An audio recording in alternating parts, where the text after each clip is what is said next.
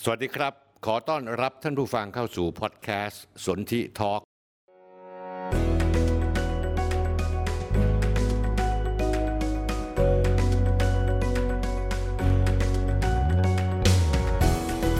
ผมสนธิลิมทองกุล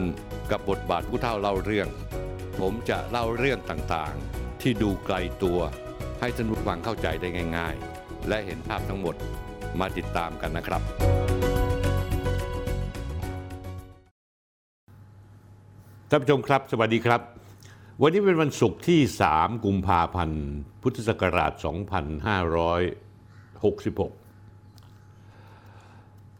ก็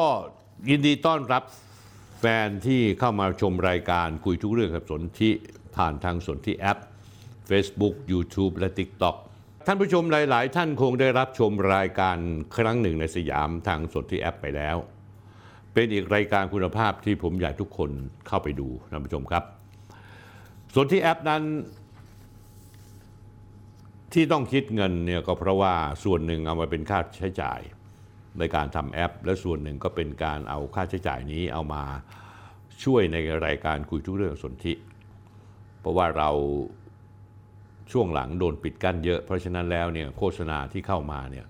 เราไม่มีสิทธิ์เข้าไปควบคุมอะไรได้ เป็นโฆษณาของ Facebook แล้วเขาก็ได้เต็มเม็ดเต็มหน่วยไป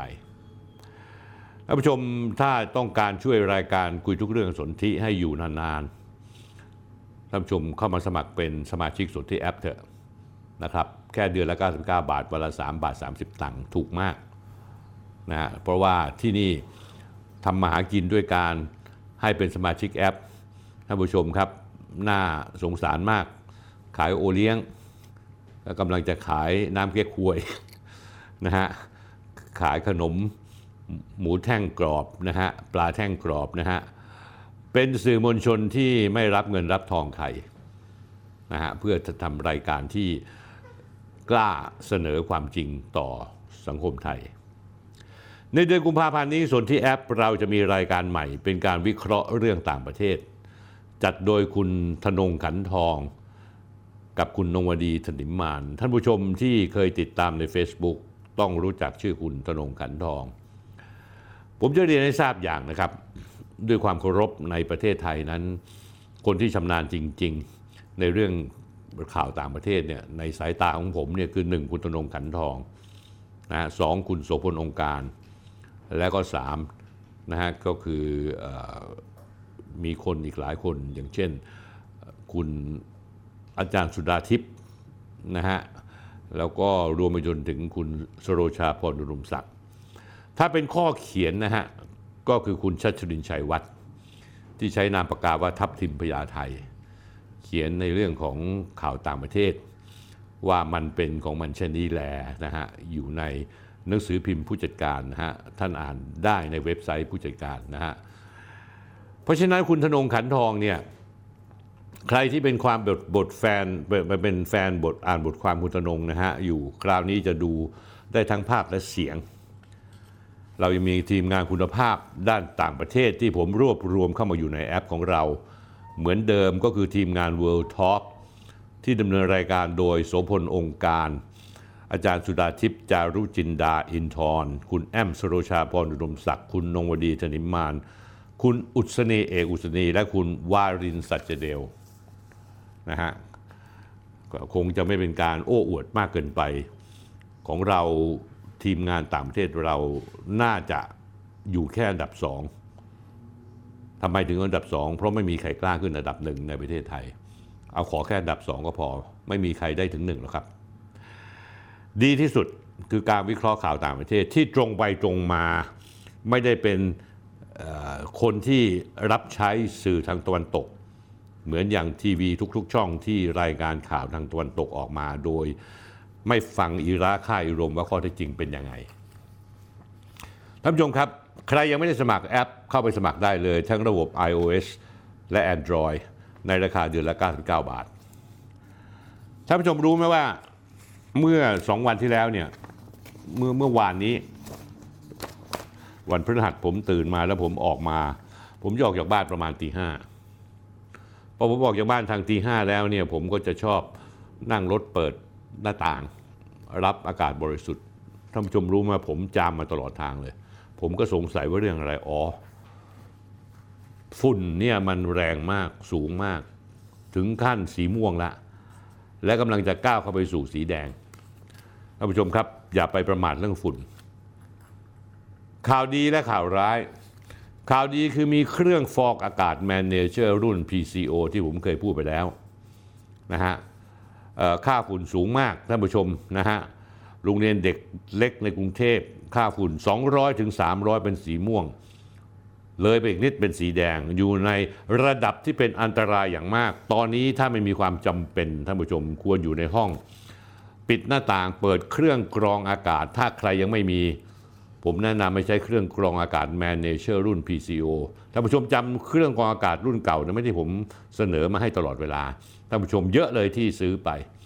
นี่เป็นรุ่นใหม่ต่อหลังจากรุ่นเก่า พัฒนาขึ้นมาเยอะ รุ่นนี้สามารถดักจับฝุ่นเชื้อโรคได้อย่างมีประสิทธิภาพ ตัวเครื่องขนาดเล็กกระทัดรัดสามารถทำงานได้กว้างพื้นที่ 2,279 ตารางเมตร ที่สำคัญไม่ต้องเปลี่ยนไส้กรองท่านผู้ชมถ้าอยากดูดูนี่ฮะนี่คือตัวอย่างตั้งไว้ในห้องนี้มานานแล้วนะครับ เทคโนโลยีอันนี้เป็นเทคโนโลยีของเยอรมัน กรองได้ละเอียดถึงระดับโมเลกุลที่เล็กถึง 0.1 ไมครอน คือกรองได้เล็กกว่าอันเก่าที่ท่านผู้ชมใช้ อันเก่านี่ก็เล็กอยู่แล้วนะอันนี้เล็กกว่ามีหนำซ้ำยังฆ่าเชื้อโรค สิ่งที่ไม่พึงประสงค์ที่ลอยมาในอากาศ เช่น แบคทีเรีย ไวรัส ไรฝุ่นสารก่อภูมิแพ้รวมทั้งกลิ่นไม่พึงประสงค์อย่างกลิ่นควันบุหรี่ กลิ่นอับกลิ่นเหม็นในบ้านให้หายไปด้วยนะฮะนั่นคือข่าวดีข่าวร้ายท่านผู้ชมครับ ของเนี่ยหมดไปแล้ว ท่านผู้ชมอยากได้ต้องสั่งจองนะครับ ท่านโทรออเดอร์ สอบถามข้อมูลได้ที่ call center 026335353 ทุกวัน 8นาฬิกาตอนเช้าถึง 20นาฬิกาตอนกลางคืน ถ้าสั่งพรีออเดอร์ตอนนี้จะได้สิทธิ์ราคาพิเศษปกติขาย 19,900 บาท ถ้าสั่งตอนนี้ได้ราคา 17,990 บาท แต่ท่านต้องจองด้วยเงิน 5,000 บาทมัดจำไว้นะครับ จากวันนี้ถึง 15 กุมภาพันธ์ 2566 เท่านั้นเองท่านผู้ชมครับ ขอเลยมาถึงการขายของนิดหนึ่งนะฮะ ผมได้รับแจ้งจากทางร้านซันปังนะฮะมาว่าตอนนี้สินค้าขายดีที่สุดคือโอเลี้ยงโบราณ ที่มีคนสนใจเข้ามาซื้อกันเยอะเลย ตอนนี้ 1,000 ขวดที่ผมบอกว่าทำขึ้นมานั้นต่อหนึ่งสัปดาห์ ยังไม่ถึงวันศุกร์ก็หมดละ เราพยายามยืดให้ถึงวันเสาร์อาทิตย์นะฮะคนที่มาไม่เจอหมดก็สั่งจองเอาไว้ พอของมาอีกอาทิตย์หนึ่งก็ต้องส่งให้คนที่สั่งจองไว้ก่อนนะฮะผมไม่ทำเพิ่มท่านผู้ชม ไม่ทำเพิ่มครับ อาทิตย์ละ 1,000 ขวด เดือนละ 4,000 ขวดนะฮะของดีจริงๆนะฮะต้องการแค่ไหนจะมีคนบอกคุณสุทธิทำแฟรนไชส์ไม่ทำและนอกจากนั้นแล้วหลังจากนั้นแล้วอีกสักพัก ผมจะทำน้ำเก๊กฮวยขายท่านผู้ชม อย่าเพิ่งหัวเราะ ดอกเก๊กฮวยที่ผมได้มาเนี่ยเป็นพันธุ์เก๊กฮวยที่ดีสุดในโลก ผมสั่งมาปลูกที่ยุนนาน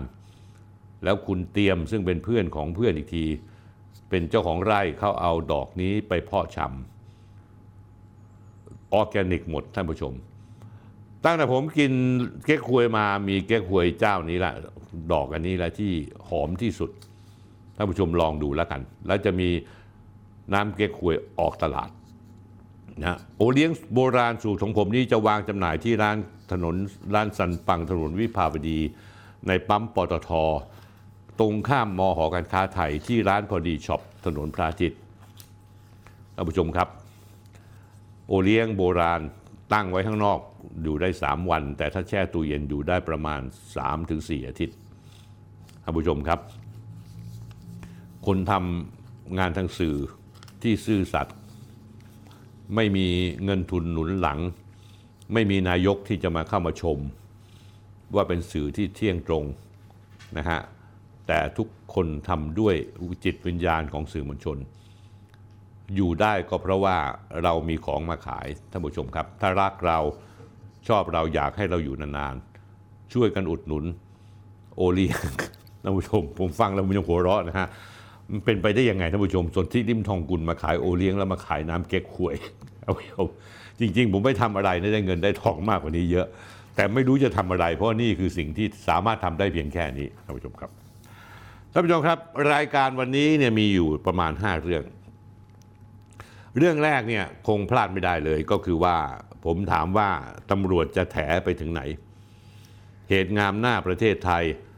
ห้าตำรวจไถนักท่องเที่ยว แล้วก็มีข่าวในส่วนหนึ่งของการรีดไถนักท่องเที่ยว คือว่าไปอ้างอิงเรื่องกฎหมายบุหรี่ไฟฟ้า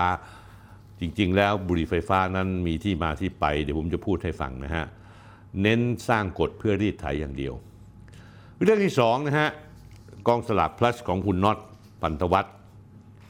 ซึ่งผมก็ไม่กล้าจะอ้างแล้วครับ ว่าผมเป็นตัวการสำคัญในการขุดคุ้ยเรื่องนี้ขึ้นมา คนแรก ไม่ใช่คนแรกนะคนที่สามารถที่จะเอารายการของผมออกมาแล้วคุณน็อตเถียงไม่ได้เลยแม้แต่นิดเดียว ขณะที่ก่อนหน้านั้นคุณน็อตจะเถียงช็อตช็อตช็อตช็อตกับทุกๆคนที่ออกรายการ แต่ก็โค่นคุณน็อตไม่ลง แต่วันนี้คุณน็อตจบแล้วครับ กลายเป็นประวัติศาสตร์ไปแล้ว แต่ท่านผู้ชมรู้ไหมนี่มันคุณน็อตนี่แค่ยอดภูเขาน้ำแข็ง ข้างล่างเนี่ยคุณเห็นท่านผู้ชมเห็นคุณน็อตพันธวัฒน์เพียงคนเดียว แต่ข้างล่างภูเขาน้ำแข็งอันนี้ที่คุณน็อตโผล่ยอดมาเนี่ยมันมีเครือข่ายที่มือหือมายิ่งใหญ่มาก คนที่เกี่ยวข้องมีตั้งแต่ระดับพลเอกและก็ระดับร้อยเอกนะฮะแล้วค่อยฟังกันนะว่าผมมีความเห็นว่ายังไง เรื่องที่สามเหมือนกับเอาเรื่องหนังเก่ามาฉายใหม่ แต่ว่ามันมีนัยยะเยอะแล้วก็มีรายละเอียดอีกมากที่ท่านผู้ชมไม่ทราบ คือการเมืองคุณตู่จรุพรพรมพันธ์แก้ผ้าคุณทักษิณชินวัตรแล้วก็มาดูซิว่าข้อตกลงลับๆ ระหว่างพลังประชารัฐกับเพื่อไทยมีจริงหรือเปล่า เรื่องที่สี่คือเรื่องการโยกย้ายคุณหมอสุพัฒน์จากโรงพยาบาลที่อำเภอจะนะไปในโรงพยาบาลแห่งหนึ่งในจังหวัดสงขลาเช่นกัน แต่เรื่องมีดราม่าขึ้นมา เพราะว่าคุณหมอสุพัฒน์ทำตัวเป็นหมอเทวดา โดยอ้างความเป็นประธานชมรมหมอชนบท เดี๋ยวผมจะเล่าให้ฟังว่าข้อเท็จจริงมันเป็นยังไงบ้าง เรื่องสุดท้ายท่านผู้ชมครับ มหาวิทยาลัยมหาลัยมหาหลอกมหาโกง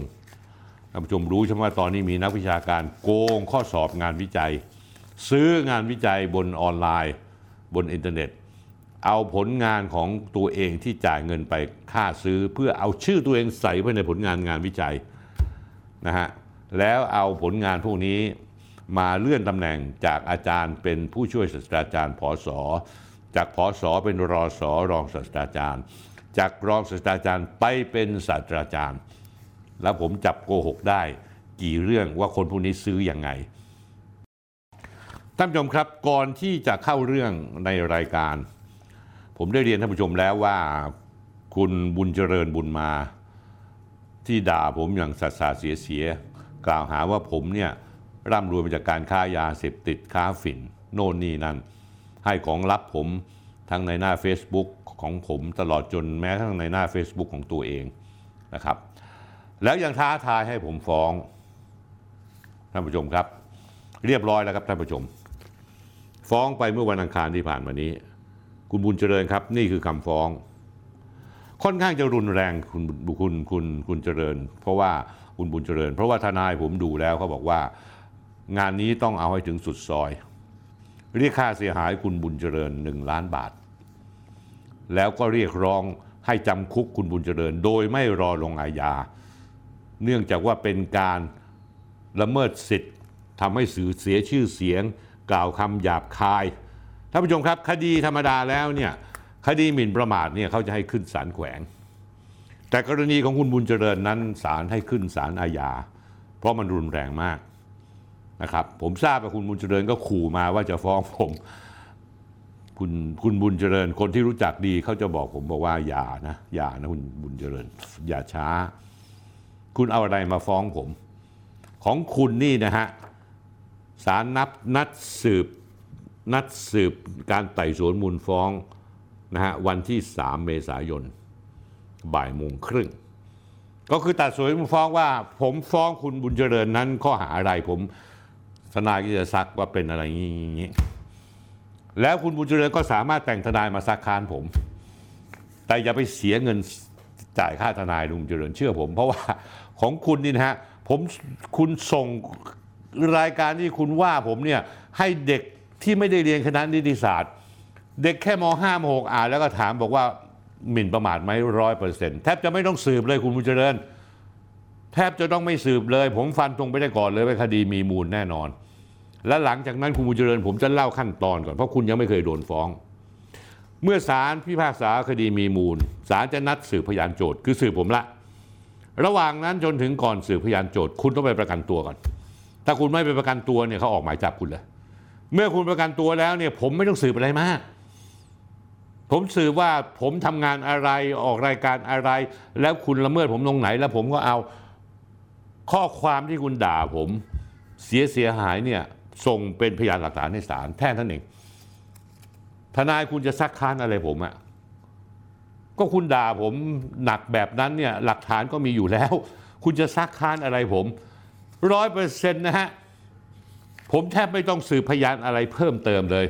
ศาลสามารถจะนัดคำพิพากษาได้ แล้วผมฟ้องเรียกค่าเสียหายคุณอีกหนึ่งล้านบาท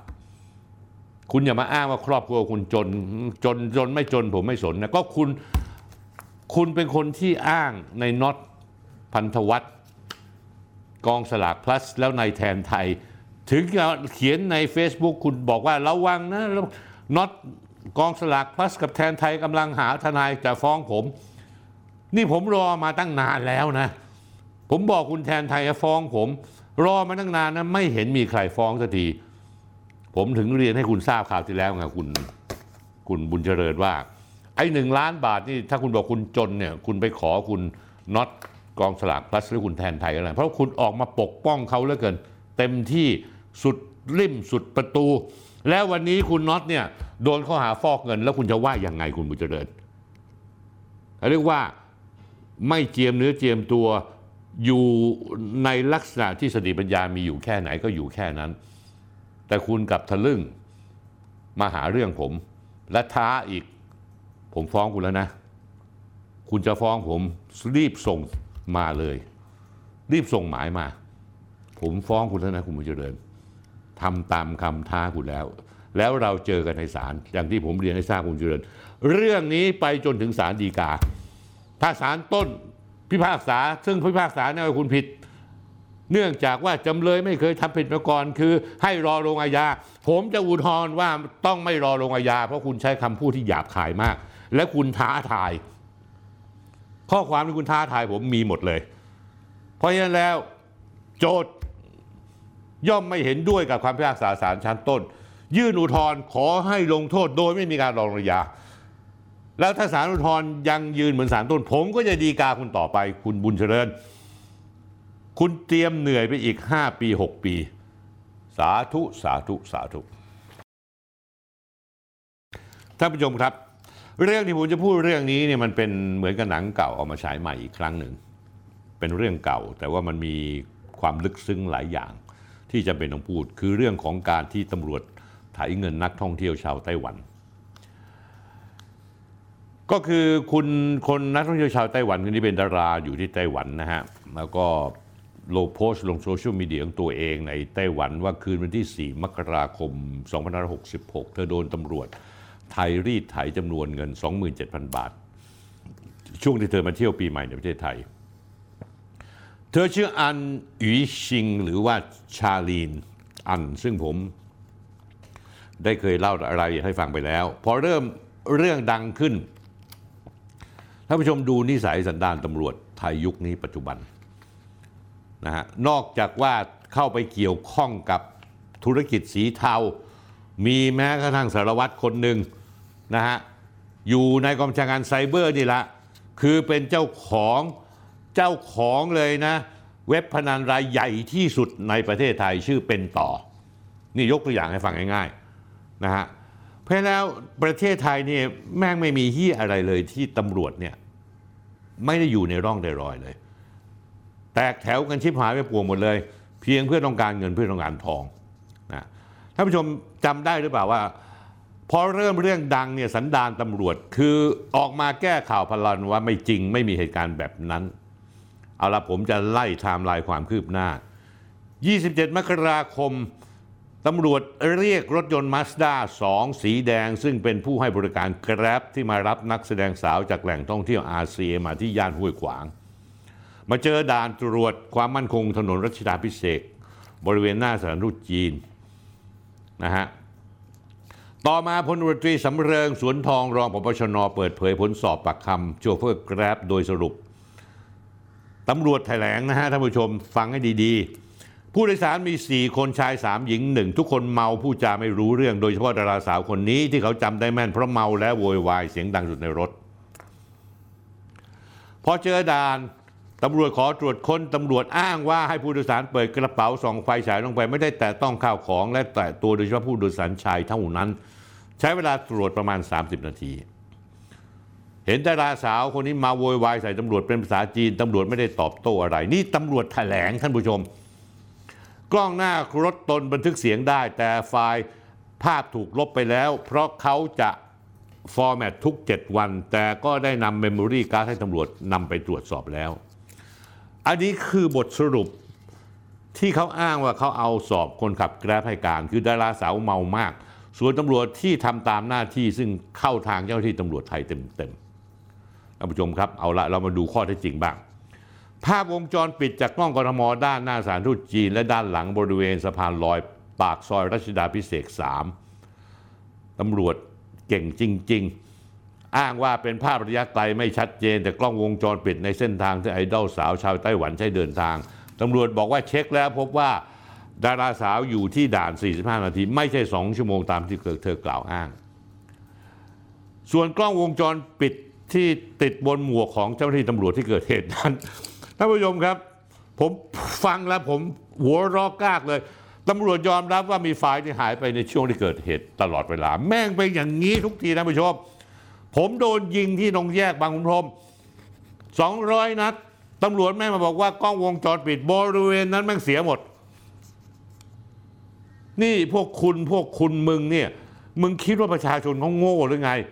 ไอ้ควาย นี่ผมต้องขออนุญาตใช้คำพูดแรงๆไอ้สันขวานกล้องวงจรปิดถ้าเข้าตัวพวกคุณเมื่อไหร่ แล้วแม่งจะต้องมีอาการถูกลบไฟล์หายไปมั่งโน่นนี่นะไม่มีถามผมสิผมนี่แม่งโดนยิง 200 นัดพอตรวจกล้องวงจรปิดเขาบอกว่าเสียหมดทั้งถนน และเพิ่งเสียก่อนหน้าผมโดนยิงแค่วันเดียวเท่านั้นเอง ต่อมาแล้วเนี่ยผู้บัญชาการของตำรวจไทยก็คือผู้บัญชาการบชนแถลงข่าวแล้วบอกว่าไม่มีการตั้งด่าน แต่ในที่สุดโฆษกสำนักงานตำรวจแห่งชาติ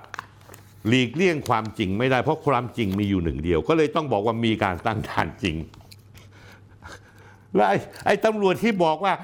ไม่มีการตั้งด่านนี่ตอนนี้คุณอยู่ที่ไหนวะฮะท่านผู้ชมครับ สมควรจะตบปากมันไหมไอ้พวกนี้ตำรวจไทยกำลังโกหก นี่คือเสียงเสียงนี่คือคำคำตอบโต้ของชาลีนอัน ซึ่งเป็นสาวไต้หวัน ดาราสาวไต้หวันตำรวจไทยกำลังโกหก และฉันไม่ใช่เหยื่อคนเดียวมีเพื่อนชาวไต้หวันอีก 3 คนที่ไปประเทศไทยในช่วงปีใหม่ ถูกกรีดไถเงินหนักกว่าอีก มันกลายเป็นเรื่องปกติไปแล้ว งามหน้าไหมครับ ตำรวจไทยงามหน้าไหมครับพลตำรวจโททิติแสงสว่างผู้บัญชาการตำรวจนครบาล งามหน้าไหมครับ เรื่องราวนี้ไปปรากฏอยู่ในโซเชียลมีเดียของประเทศจีน และแชร์กันระเบิดเถิดเทิง หลังจากนั้นที่สำคัญท่านผู้ชมครับ ไอ้ตำรวจไทยเนี่ยก็มีการปล่อยภาพจากกล้องวงจรปิดบริเวณที่พักของอันหยีชิง ชาลีนอัน 31 ธันวาคมพบว่า ดาราสาวไต้หวันถือสิ่งคล้ายบุหรี่ไฟฟ้าอยู่เอาล้วสิท่านผู้ชม คือตำรวจที่พยายามเบี่ยงเบนประเด็น ว่าดาราสาวไต้หวันเนี่ยสูบบุหรี่ไฟฟ้า ซึ่งผิดกฎหมายในประเทศไทย ท่านผู้บัญชาการตำรวจนครบาลครับ ใครก็ตามครับ ที่อยู่เบื้องหน้าเบื้องหลังที่การปล่อยข่าวเพื่อทำลายนักท่องเที่ยวคนนี้ เบี่ยงเบนประเด็นว่าคุณเนี่ยพวกคุณเนี่ยรีดไถเงินเขาพวกคุณนี่รีดไถเงินเขาไอ้พวกวรนุษทั้งหลายมึงคุณเบี่ยงเบนประเด็นว่าดาราสาวไต้หวันคนนี้เนี่ยสูบบุหรี่ไฟฟ้าผิด เฮ้ยท่านผู้ชมด้วยความสัตย์จริงท่านคิดเหมือนผมไหมในกรุงเทพนี่เดินไปไหนจะเจอแต่คนสูบบุหรี่ไฟฟ้าทำไม คุณมึงไม่จับสักคนละวะแถวห้วยขวางนี่มันขายกันเต็มไปหมดเลย แถวเมืองนนท์ก็มีเอเย่นใหญ่บุหรี่ไฟฟ้า มันเก็บเอาไว้รีดไถเขาแล้วก็มีการปล่อยข่าวออกมาว่าช่วงเดินตลาดห้วยขวาง เธอถือบุหรี่ไฟฟ้าเหมือนเป็นการยืนยันว่า เธอไม่เคยใช้บุหรี่ไฟฟ้านั้นไม่เป็นความจริงท่านผู้ชมครับ ประเด็นอยู่ที่ไหน พิจารณาจากหลักฐานหลาย ๆ ส่วนที่มีการเปิดเผยออกมาแล้ว มีผมมีข้อสังเกตอย่างนี้ กล้องที่อื่นแม่งชัดหมด แต่กล้องที่เกิดเหตุมีปัญหาตลอดเวลา กล้องที่ติดบนหมวกตำรวจหน้าที่เกิดเหตุกลับถูกลบไฟล์ทิ้ง ไหนบอกผู้หญิงเมามากทำไมจับภาพว่าเขาไปเดินตลาดสดต่อ คนถ้าแม่งเมามากมันจะเดินไปได้อย่างไง คุณแต่งเรื่องคุณก็ยังแต่งไม่สมเหตุสมผล หรือคุณดูหนังจักจักวงวงๆมากจนเกินไป มีอภิธิหารเยอะแยะไปหมด คุณก็ามาใส่ โดยคุณลืมคิด ที่สำคัญผมจะบอกไอ้คนที่แถลงข่าวมา รวมทั้งผู้บัญชาการตำรนครบาลซึ่งเป็นหัวหน้าหน่วย ไอ้ที่คุณพูดออกมาเนี่ยชาวบ้านเขาหัวเรอกันท้องคัดท้องแข็งเขาเบื่อเอือมระอากับพวกคุณจริง ๆ ผมก็เบื่อเอือมระอากับพวกคุณจริง ๆ โกหกตอแหลเป็นนิด เรื่องสำคัญไม่ได้อยู่ที่เมาหรือไม่เมา เพราะเขาไม่ได้ขับรถเอง ไม่ได้อยู่ที่มีบุหรี่ไฟฟ้าหรือไม่ประเด็นสำคัญก็คือว่าเฮ้ยคุณตอบผมนี้คุณรีดไถเขาหรือเปล่า ถ้าจับข้อหามีบุหรี่ไฟฟ้าไว้ครอบครอง ถามว่าคุณมีใบเสร็จเปรียบเทียบปรับไหมและบุหรี่ไฟฟ้าตำรวจที่ด่านไม่มีสิทธิ์ปรับเอง มันเป็นพระราชบัญญัติศุลกากร ไม่ใช่ความรับผิดชอบตำรวจต้องจับส่งสาร แล้วคุณทำไมไม่เสือกจับส่งสารล่ะตอนนั้นท่านผู้ชมครับ ก็ต้องติดตามพี่ชูวิทย์ของผม คุณพิชุดบอกว่าก่อนหน้าที่บปชนพลตำรวจโททิติแสงสว่าง ใช้ให้ลูกน้องพลตำรวจตรีอัชพร วงศิริปรีดาผู้บังคับการกองบังคับการนครบาลหนึ่งและพันตำรวจเอกยิ่งยศสวรรณโนผู้กำกับสอนอห้วยขวาง ไปวางแผนทำเรื่องขายขี้หน้าหลายเรื่องนี่คุณชูวิทย์พูดเองนะท่านผู้ชมครับ คุณชูวิทย์บอกว่าข้อที่หนึ่งให้ลบคลิป สั่งเลยให้ตำรวจลบคลิปที่หน้าสารทูตจีน ข้อที่สองให้ลบคลิปกล้องบนหมวกของตำรวจที่ด่าน ข้อที่สามกล่อมกล่อมให้คนขับรถแกรบยืนยันว่าดาราสาวไต้หวันเมามากพูดไม่รู้เรื่อง อยู่ที่ด่านแค่ 40 นาที แล้วอ้างว่ากล้องหน้ารถบันทึกได้แค่ 20 วันจึงไม่มีภาพ ข้อที่ 4 ปล่อยคลิปสารพัดเพื่อดิสเครดิตดาราสาวไต้หวัน ข้อที่ 5 ตอบโต้แก้ตัวแทนลูกน้องตัวเองโยนไปว่าสาวไต้หวันแต่งเรื่อง โชคดีที่ผู้จัดการตำรวจแห่งชาติคนปัจจุบัน ท่านผอบอดำรงศักดิ์เด่น เห็นท่าไม่ดี สั่งการให้พลตรตรีธีรเดชธรรมสุธีผู้การศูนย์สอบสืบสวนนครบาล รีบบินด่วนเพื่อสอบปากคำจากดาราสาวไต้หวัน พร้อมกันกับที่สาวไทยที่ไปเที่ยวกันมาให้ข้อมูลว่าเป็นคนจ่ายเงิน 27,000 บาทด้วยตัวเอง ที่บชนจึงชิงชิงกลับลำให้ตำรวจห้วยขวางสารภาพจะดีกว่า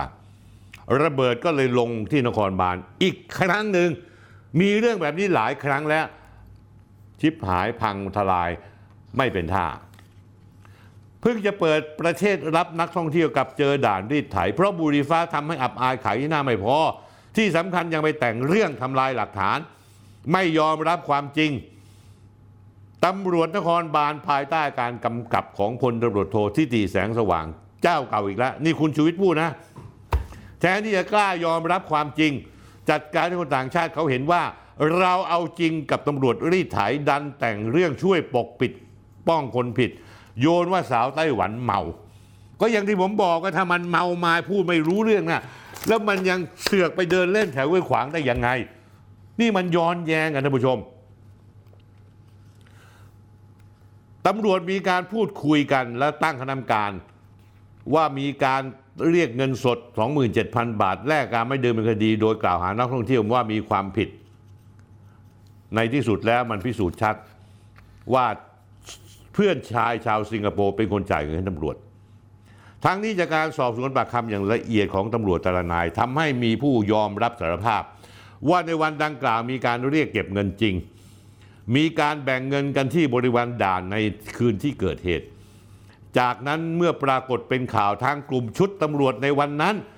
พยายามปกปิดข้อมูลไม่ยอมรับในช่วงแรก เนื่องจากเห็นว่าผู้เสียหายเป็นคนต่างชาติ และไม่มีการแจ้งความดำเนินคดี ท่านพบชน ท่านนั่งกาวติดเก้าอี้เลยไม่ทำอะไรทั้งสิ้นพอบอเด่นกก็เลยต้องทำงานแทนออกมาบอกว่า โฆษกตำรวจบอกว่าพอบอเด่นได้สั่งการด่วนให้พบชน สั่งผู้กำกับสอนอห้วยขวางช่วยราชการ หลังจากมีข้อมูลว่ามีตำรวจเกี่ยวข้องกับการกระทำผิดในกรณีนักท่องเที่ยวชาวไต้หวันถูกเรียกรับเงิน พร้อมทั้งสั่งนอหนึ่งก็คือพลตำรวจโททิติแสงสว่าง ซึ่งเป็นเด็กลูกน้องคนสนิทของพลตำรวจเอกสุวัฒน์แจ้งยอดสุข ให้ดำเนินการตั้งกรรมการวินัยร้ายแรง และดำเนินคดีอาญาในส่วนของเจ้าหน้าที่ตำรวจที่กระทำความผิด ในเหตุดังกล่าว ทุกรายอย่างเด่นขาดไม่ให้เป็นเยี่ยงอย่างพลตำรวจโททิติแสงสว่าง ยอมรับว่าไฟล์ภาพวงจรปิดหายไป แต่ยืนยันว่าไม่ได้สั่งการลบภาพ แต่ยืนยันว่าไม่ได้สั่งการลบภาพ ท่านผู้ชมครับท่านผู้ชมเชื่อไหมเชื่อไหมท่านผู้ชมครับผู้บัญชาการตำรวจนครบาลเห็นพวกเราเนี่ยมันเป็นคนที่กินหญ้าหรือไง พวกเรากินข้าวกัน ยอมรับว่ามีไฟล์ภาพวงจรปิดหายไป แต่ไม่ได้สั่งการในลบภาพ ท่านผู้บัญชาการตำรวจนครบาครับ แล้วหมาที่ไหนและสั่งการในลบภาพ หมาที่ไหน หมาที่ไหน พูดออกมาอย่างเท่ยืนยันว่าตำรวจไม่มีการสั่งการลบกล้องภาพวงจรปิดอย่างใด ซึ่งสามารถตรวจสอบได้เพราะเป็นกล้องของกรุงเทพมหานคร ส่วนกล้องติดหมวกของเจ้าหน้าที่ตำรวจ รวบรวมส่งไปที่สำนักงานพิสูจน์หลักฐานให้ทำการตรวจสอบ เนื่องจากไฟล์ถูกลบจริง แต่เป็นการลบเองหรือว่าไฟล์หมดอายุนั้นต้องรอผลการตรวจสอบอีกครั้งหนึ่งท่านผู้ชมเห็นไหมครับท่านผู้ชมครับ ก็ต่อให้เขาพกบุหรี่ไฟฟ้า เขาไม่ได้แอบซื้อในตลาดมืด มันมีขายในตลาดห้วยขวาง เขาซื้อที่นั่นเขาเป็นนักท่องเที่ยว เห็นของวางขายอยู่ก็ซื้อ ใครจะไปรู้ว่าเมืองไทยวางของผิดกฎหมายวางขายกันเกลื่อนแบบนี้ และใครจะไปรู้ว่าเขาก็คงไม่รู้ว่า ไอ้ตำรวจไทยเนี่ยแม่งรับเงิน ส่วนใหญ่รับเงิน ใครวางบุหรี่ไฟฟ้าขายเนี่ย ถ้าไม่จ่ายเงินตำรวจจะวางขายได้ไหมท่านผู้ชม เอาแค่แค่นี้พอ คุณที่ตีแสงสว่างคุณยิ่งพูด คุณยิ่งแก้ผ้าให้ประชาชนเขาเห็น ปรากฏว่าวันที่31มกราคม 2566 อันหยุยชิงออกมาสัมภาษณ์กลุ่มสื่อในไต้หวัน เช่น SETN TBS Next TV อีกครั้ง บอกว่าถ้ามีบุหรี่ไฟฟ้าในครอบครองและไม่พกพาสปอร์ต ถ้าผิดกฎหมายก็ควรออกใบสั่งปรับ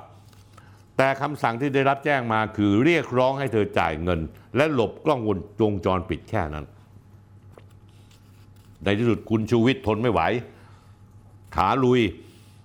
เอาหนุ่มสิงคโปร์ชื่อสกาย มาแถลงข่าวโรงแรมเดวิส ซึ่งคุณสกายหนึ่งเป็นคนสิงคโปร์เขาบอกว่า ที่ผมมาพูดวันนี้ไม่ได้อยากเอาเรื่องตำรวจ แต่ที่บินมาเมืองไทยมาเล่าเรื่องนี้ เพราะเพราะอยากพูดความจริงเท่านั้น เลวบัดซบไม่มีอะไรเลวกว่านี้ เลวที่รีดไถคน ยังทั้งทั้งที่ไม่ใช่คนไทยด้วยกัน เป็นนักท่องเที่ยวต่างชาติเขาไม่ได้ทำหาอะไรผิดเลยแม้แต่นิดเดียว ต่อให้ผิดก็ดำเนินการทางกฎหมาย ไม่ใช่ไปรีดไถเขาที่เลวไปกว่านั้น ไอ้ตำรวจเร็วๆ ซึ่งเป็นลูกน้องของพบชนคนปัจจุบัน ปกปิดทำลายหลักฐานเลวที่สุดคือทำลายการท่องเที่ยวไทยที่เพิ่งฟื้นขึ้นมาจากโควิดท่านผู้ชมครับ ใช้ตรรกกะง่าย ๆ คิด นักท่องเที่ยวผู้หญิงตัวเล็กๆ คนหนึ่งเขาจะมาหาเรื่องใส่ร้ายตำรวจไทยเนี่ยเพราะอะไร ไม่มีประโยชน์ท่านผู้ชม ถ้าไม่ใช่เรื่องจริงเขาจะมาพูดทำไม ถ้าเราลองคิดดูเราไปเที่ยวประเทศใดประเทศหนึ่ง เราอยากจะไปหาเรื่องตำรวจประเทศนั้นล้วไม่มีทาง แม้ว่าในรายละเอียดอาจจะมีสิ่งที่คลาดเคลื่อน ไม่ว่าจะเรื่องการดื่มเหล้าเมาหรือมุยบุหรี่ไฟฟ้าในครอบครอง แต่ประเด็นสำคัญคือเฮ้ยไอ้พวกคุณเนี่ยรีดไถเขาหรือเปล่า ผมพูดมาหลายครั้งแล้วว่าในวงการเขารู้ว่าพลตำรวจโททิติแสงสว่างปปชนคือคนของพลตำรวจสุวัสด์แจ้งยอดสุข อดีตผู้งานตำรวจ ซึ่งพลตำรวจเอกสุวัสด์ก็เป็นเด็กเป็นเพื่อนสนิทของพลเอกอภิรัตคงสมพงษ์บิ๊กแดง แล้วก็ได้รับการเสนอชื่อ แต่งตั้งเป็นผู้บัญชาการสำนักงานตำรวจแห่งชาติ ในยุคที่พลเอกจักรทิพย์ชัยจินดาเกษียณ เสนอชื่อ โดยที่ท่านราชเลขาพลอากาศเอกสถิตพงศ์สุขวิมล อภิรัตคงสมพงศ์เป็นคนแบ็กสุวัสด์แจ้งยอดสุขให้เป็นพบตร ถึงกับขอท่านนายกพลเอกประยุทธ์ นี่ไงเหตุผลไง คุณชูวิทย์ครับ คุณไม่ต้องไปร้องเรียนต่อพลเอกประยุทธ์หรอก ไม่มีทาง คุณต้องรู้ว่าทิติแสงสว่างนี่เป็นเด็กของใคร และจนวันนี้พลเอกประยุทธ์ก็ยังใช้งานพลตำรวจเอกสุวัสด์แจ้งยอดสุข ในเรื่องอะไรรู้ไหมท่านผู้ชม เรื่องปราบปรามบ่อนการพนันออนไลน์ ผมนี่กั้นหัวรอแทบตายหาเลยนะเนี่ยผมหัวรอมากเกินไปแล้วเรื่องนี้ ท้องผมจะแตกตายเอาผมวันหลังผมจะเล่าให้ฟัง ว่าไอ้บ่อนการพนันออนไลน์เนี่ยมันฟื้นฟูมาในสองสามปีที่ผ่านมานี้ยังหนักหนาสาหัส เผอิญเผอิญมันเป็นช่วงที่พลตำรวจเอกสุวัสด์เป็นพบตรด้วย ผมพูดนี้ไม่ได้มีนัยยะอะไรนะฮะท่านผู้ชมโยงเรื่องเอาเองกันละกัน รวมทั้งไอสารวัตรบ้าที่อยู่ไซเบอร์ ที่เป็นหัวขบวนใหญ่เป็นเจ้าของเว็บพนันออนไลน์ที่ชื่อเป็นต่อใหญ่ที่สุดในประเทศไทย ไอ้หมอนี่ก็สนิทสนมกับ ตำรวจชั้นผู้ใหญ่ในสำนักงานตำรวจแห่งชาติเช่นกัน จะเป็นใครผมไม่บอก ท่านผู้ชมพอจะเดาออกไหมผมได้สงสารพลตำรวจเอกดำรงศักดิ์กิติประพัฒน์เพิ่งเขาเป็นพอพบตรได้ เป็นเพียงแพะรับบาป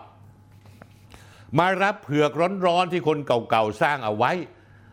ในขณะที่นายกด่าพบตรว่าหาเรื่องหาว่าหาให้แต่เรื่อง แต่นายกไม่ได้คิดเลยเหรอ นายกท่านไม่รู้เลยเหรอว่า สมัยพบเด่นนี่จะได้รับเลือกเป็นพบตรนั้นพบสุวัสด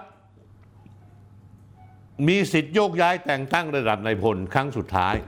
พบอเด่นไปขอพลตำรวจสุวัสดว่าสำหรับตำแหน่งผู้จัดการตำรวจนครบาลนนั้น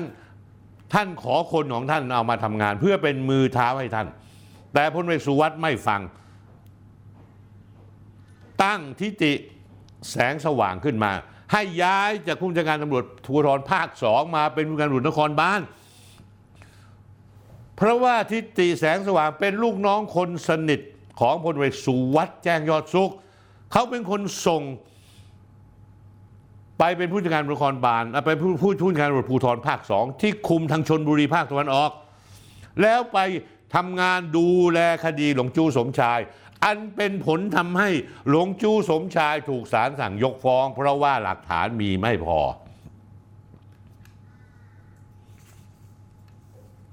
ก็พลตำรวจทิตินี่แหละก็เลยคู่แค้นคู่วาฆาตกับคุณชูวิทย์กมลวิสิทธิ์น้องชูวิทย์ของผม ซึ่งเป็นเด็กสัมชัญศรีชารุ่นน้องของผม คุณชูวิทย์ก็ฟาดฟันพลเอกทิติ มีคนไปแจ้งความ เจเรตำรวจแห่งชาติเจเรแห่งชาติก็ตรวจสอบ ผมบอกคุณวิษณุปราสาททองโอสถเจเรตำรวจแห่งชาติ ผมบอกให้หิน ผมรู้จักเขาดีให้หิน เองขึ้นมาเป็นเจเรตำรวจแห่งชาติ ปีนี้ปีสุดท้ายเองเกษียณ อีกไม่กี่เดือนละถึงเวลาหรือยัง เองไม่ได้เป็นหนี้บุญคุณใครเลยนะ เองเป็นหนี้บุญคุณประชาชน ถึงเวลาหรือยังที่ทำงานสั่งการเป็นงานสุดท้ายสักหน่อยจะมาโชว์ฟอร์มเจรตำรวจแห่งชาติ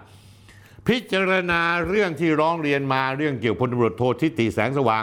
อย่างตรงไปตรงมาไม่ต้องกลัวเฮี้ยอะไรเลย เพราะว่ามึงจะเกษียณอยู่แล้วเดือนกันยายนนี้หงายไพ่หงายไพ่ไปเลย ถ้าผิดก็บอกผิดไปเลย เล่นงานไปเลย จะเป็นเด็กของสุวัสด์แจ้งยอดสุข หรือจะเป็นเด็กของใครก็ตาม อย่าไปสนใจแม่งทำงานทิ้งทวนหน่อยได้ไหมพลตำรวจเอกวิษณุปราสาททองโอสถพลตำรวจเอกประยุทธ์พลเอกประยุทธ์ ตอนนี้ยังใช้งานพลเอกสุวัสด์แจ้งยอดสุขอยู่หลายเรื่อง ในฐานะประธานกรรเมื่อเกิดเหตุการณ์เช่นนี้ คุณประยุทธ์จะปฏิเสธความรับผิดชอบไม่ได้ แล้วไปตำหนิของ ดำรงศักดิ์ได้ยังไงพบตรคนที่ต้องตำหนิก็คือทิติแสงสว่าง จากกรณีตู้เห่ามาถึงกรณีนี้ หลีกเลี่ยงไม่ได้ว่าบกพร่องในหน้าที่ท่านผู้ชมครับ นี่คือเบื้องหน้าเบื้องหลังที่ชูวิทย์ไม่ได้พูดให้ฟัง แต่ชีวิตอาจจะรู้ แต่ผมต้องเล่าที่มาที่ไป ทุกอย่างที่เกิดขึ้น มันมีเหตุทำให้มันเกิดขึ้น ผมกำลังเล่าเหตุให้ฟัง และพลเอกประยุทธ์จันโอชาบอกว่าขออยู่อีกสองปีทำให้ประเทศชาติดีขึ้น ท่านอยู่มา 8 ปีแล้วผมไม่เห็นแม่งดีเฮียอะไรขึ้นเลยแม้แต่นิดเดียว โดยเฉพาะยิ่งกระบวนการยุติธรรม โดยเฉพาะยิ่งสำนักงานตำรวจแห่งชาติ ที่ท่านดูแลอยู่มันเป็นเวลาหลายปี ท่านอายมั้งหรือเปล่าอ๋อแน่นอนไม่มีใครพูดหรอก อย่าไปหวังถึงท็อปนิวส์ที่จะพูด เพราะท็อปนิวส์นั้นเป็นช่องโทรทัศน์ในดวงใจของพลเอกประยุทธ์ พวกนี้ต้องปกป้องพลเอกประยุทธ์ดังไข่ในหินท่านผู้ชมครับ เอาละเรามาพูดถึงเรื่องบุหรี่ไฟฟ้านิดหนึ่งกฎหมายบุหรี่ไฟฟ้าในไทย สังเกตอย่างท่านผู้ชมแม่งมีระเบียบทุกขั้นตอน เข้มงวดมากนำเข้าจำหน่ายครอบครองการสูบ มีโทษทั้งจำคุก 5-10 ปี ปรับ 5 0 0แสนถึงล้านบาท โดยในส่วนการสูบในที่สาธารณะ มีความผิดพระราชบัญญัติควบคุมผลิตพันยาสูบ 2560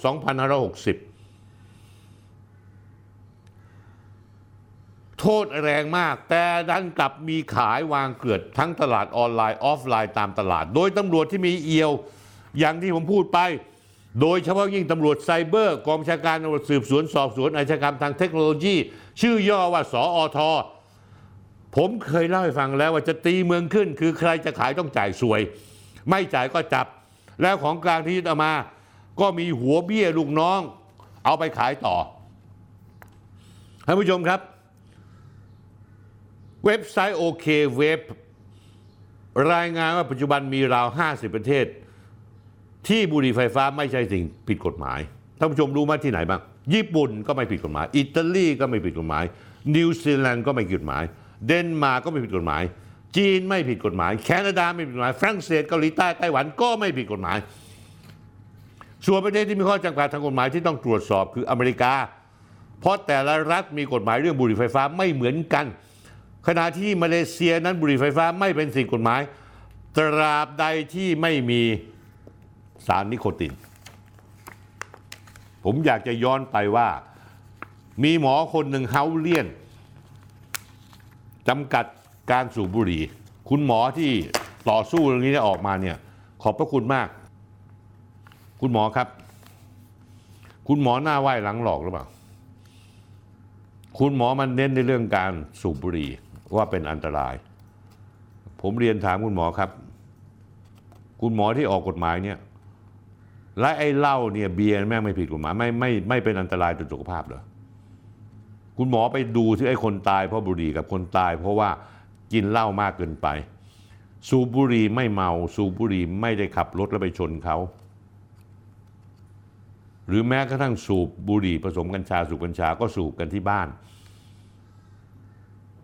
เวลาเคลิ้มขึ้นมาก็ง่วงนอนก็ไปนอน แต่เบียร์กับเหล้าทานเข้าไปแล้วตีกันจะไตหงตหา ขึ้นโรงพักฆ่ากันเป็นเบือก็เพราะว่าเบียร์และเหล้าคุณหมอ คุณหมอไม่น่าไหว้หลังหลอกไปหน่อยเหรอมันเน้นเรื่องนี้ พ่วงบุหรี่ไฟฟ้าเข้าไปอีก สร้างกฎระเบียบข้อบังคับ เยอะแยะไปหมดคุณหมอคงคิดว่าเท่เท่ชิบหายเลยใช่ไหมแต่คุณหมอรู้หรือเปล่าไอ้กฎระเบียบที่คุณหมอสร้างเนี่ยตำรวจแม่งจับกฎระเบียบทุกอย่างไปรีดไถคนเขาแล้วคุณหมอไปดูสิประเทศที่ผมเอ่ยชื่อมาทำไมเขาถึงให้สูบได้ บุหรี่ไฟฟ้า คุณชูวิทย์เอาพยานที่จะสกายมาออกสื่อไปเรียบร้อยแล้ว คุณชีวิตพูดออกมาล่าสุด บอกวันนี้คนดีกลัวด่าน แต่คนร้ายไม่กลัว เพราะอะไรมะเพราะจ่ายเงินได้ ถ้าเมาแล้วนี่นะจ่ายสองหมื่นถึงสามหมื่นบาท ก็จะปล่อยไป ถ้ามีฉี่ม่วงหนึ่งแสนบาท หากต่างชาติโดนแน่ของชอบ เพราะอะไรมคูง่ายจ่ายง่ายจบง่าย แค่บอกว่าจะต้องไปติดคุกตอมอส่งตัวกลับเป็นแบล็คลิสต์เข้าไทยไม่ได้ตลอดไป คุณชูวิทย์บอกว่าด่านทุกด่านจะตั้งได้ต้องมีเป้าหนึ่งแสนบาทต่อหนึ่งด่าน หาให้นาย แล้วเด็กๆจะไม่รีดไถได้อยังไงท่านผู้ชม นายคนไหนไม่ต้องบอกคงรู้แล้วมั้ง ตำรวจนครบาลส่งให้นายคนไหนคงจะรู้แล้วมั้งสกายชาลีน นั่งแกร็บมาสี่คนจับบุหรี่ไฟฟ้า ทั้งที่ที่แม่งขายกันเปิดเผยตามตลาดห้วยขวาง นักท่องเที่ยวเขาจะรู้ไหมว่ามันผิดกฎหมาย เรื่องนี้ขึ้นไปสู้ในศาลก็ชนะ ถ้าคนขายต้องจ่ายถึงขายได้ คนซื้อถ้าถูกจับก็ต้องจ่ายอีก ประเทศไทยไม่ได้เลยสักบาทหนึ่ง และที่น่าเจ็บใจท่านผู้ชมครับ ไอ้ตำรวจบุรีไฟฟ้าตำรวจมันก็สูบดันจับคนอื่นเวลาตั้งด่าน หรือแถวสุขุมวิทเห็นฝรั่งเดินดูด เป็นถูกสะกิดจับโดนกันมาเยอะแล้ว แต่ถ้าถูกตรวจฉี่ไม่อยากมีปัญหาแสนบาท กดเงินโอนเข้าบัญชีม้า พวกคุณเนี่ยจับบัญชีม้าเว็บพนันออนไลน์ คุณลองสืบบัญชีม้าที่ ตำรวจมันตั้งเอาไว้เพื่อเอาคนเข้าบัญชีนี้ท่านผู้ชมครับ แต่ก่อนด่านน้อยเพราะบ่อนบ่อนเปิด แต่ตอนนี้บ่อนปิด เลยต้องหากินทำตามด่าน เป้าด่านละแสนบาท คูณ 30 วัน 3 ล้านบาท 88สอนอ200 กว่าล้านบาทต่อเดือนท่านผู้ชม และเงินก้อนนี้ไม่ไปสู่ที่หมาที่ไหนท่านผู้ชม สาธุขอสาบแช่งคนพ่อคนแม่มึง ที่รับเงินรีดไถมา ใครก็ตาม 200กว่าล้านต่อเดือนจราจรกลางก็ไม่เบา นี่คุณชูวิทย์พูดนะ ตั้งด่านได้ทั่วกรุงเทพ อยากจะตั้งก็ตั้ง หากได้ตามเป้าโอเค ไม่งั้นโดนเบิ้ลครั้งหน้าสองต่อ คุณชูวิทย์บอกพยานสิงคโปร์ชื่อสกายนั้น เขาไว้ใจผมมากกว่าไว้ใจตำรวจ คุณชูวิทย์ท้าซึ่งผมเห็นด้วย ว่าถ้าทำโพว่า ระหว่างพบชนกับชูวิทย์เชื่อใครได้มากกว่าท่านผู้ชมครับ ผมเชื่อชูวิทย์อยู่แล้ว เพราะชูวิทย์เขาผ่านมาจากวงการน้ำครามเจ้าของอาบอบนวด แล้วเขาขายกิจการเขาทิ้ง แล้วเขามาเดินหน้าเพื่อทำเรื่องที่ผิดให้มันถูกต้อง แต่ฟังหนุ่มสิงคโปร์ชื่อสกายแล้วสะอึก บอกไม่เคยพบแบบนี้ที่ไหน คุณชูวิทย์เลยให้ปี๊บไปคลุมหัว ให้เตารีดไว้เป็นสัญลักษณ์การรีดไถท่านนายกครับ คุณชูวิทย์บอกงี้ไม่ต้องไปเดินหาเสียงทำท่าให้ชาวบ้านผูกผ้าขาวม้า แค่มาจัดการเรื่องคอร์รัปชันให้จบสักทีเถอะ อย่าไปเที่ยวเพ้อเจ้อ ว่าต้องให้ความเป็นธรรมทั้งสองฝ่าย เพราะมีแต่ฝั่งประชาชนที่เสียเงินเสียประโยชน์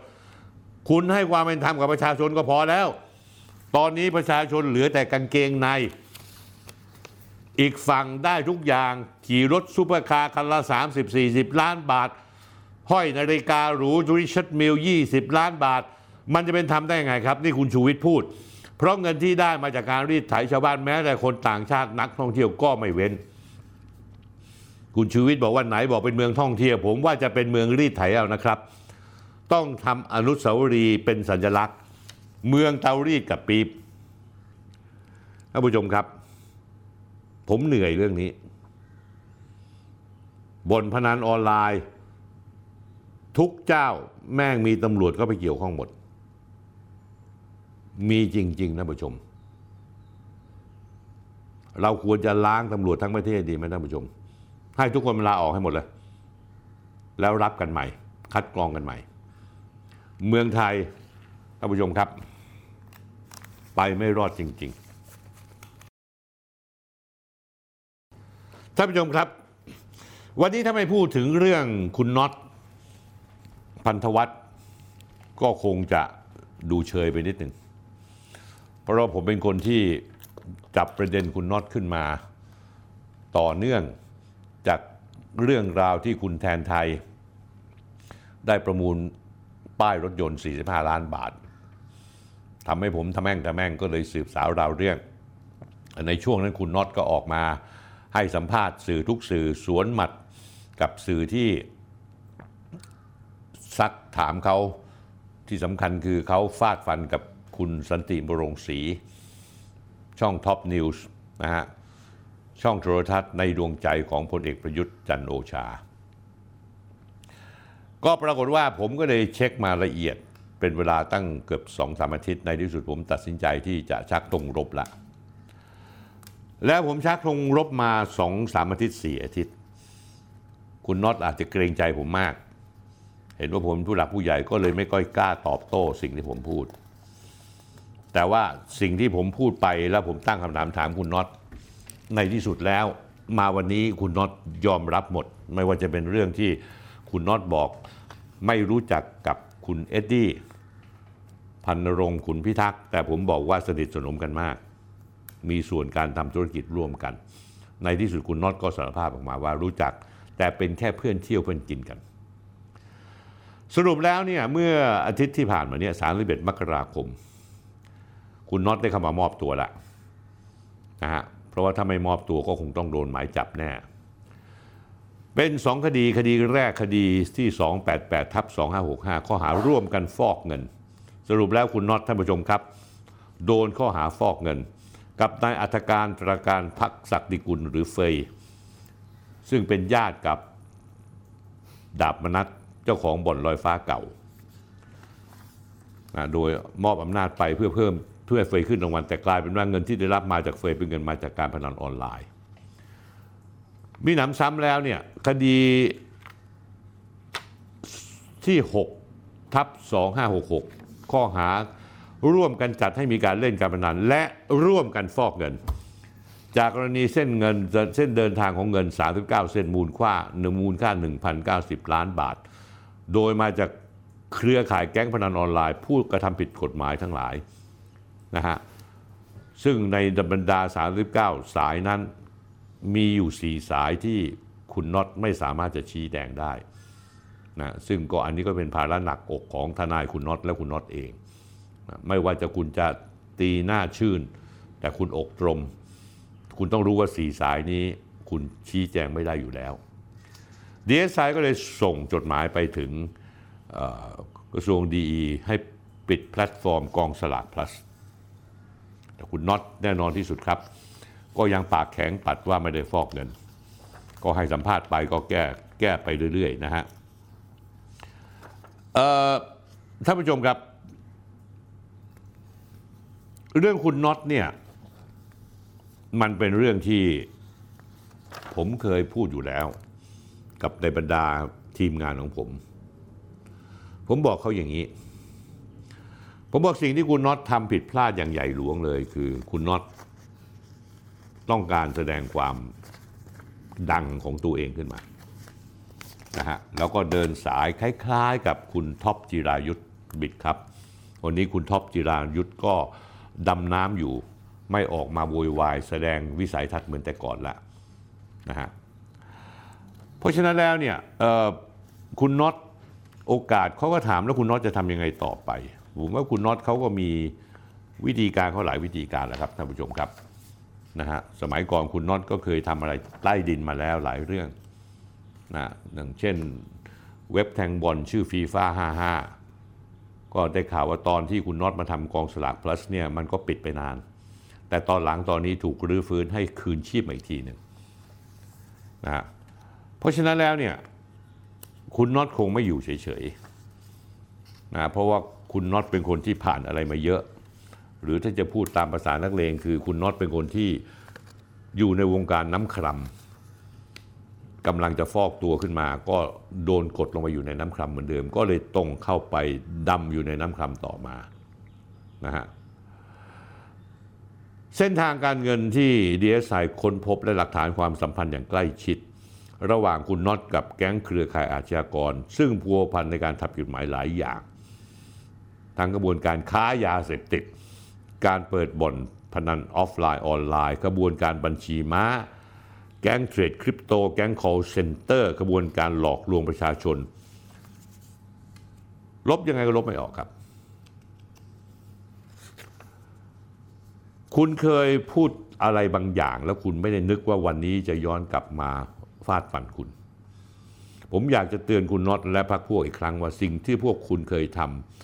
เป็นหยิงการหยิงยโสโอหัง คุณคิดว่าคุณมีเงินจะทำอะไรก็ทำได้ และเงินคุณได้มาอย่างไม่ถูกต้องตามกฎหมายด้วย คุณย่ามใจว่าเงินซื้อได้ทุกอย่าง ซื้อเจ้าหน้าที่ซื้อตำรวจ ซื้อคนในกระบวนการยุติธรรม ซื้อนักการเมือง ซื้อสื่อมวลชน คุณน้องคุณลืมไปหรือเปล่าท่านผู้ชมครับ ผมจะเตือนความจ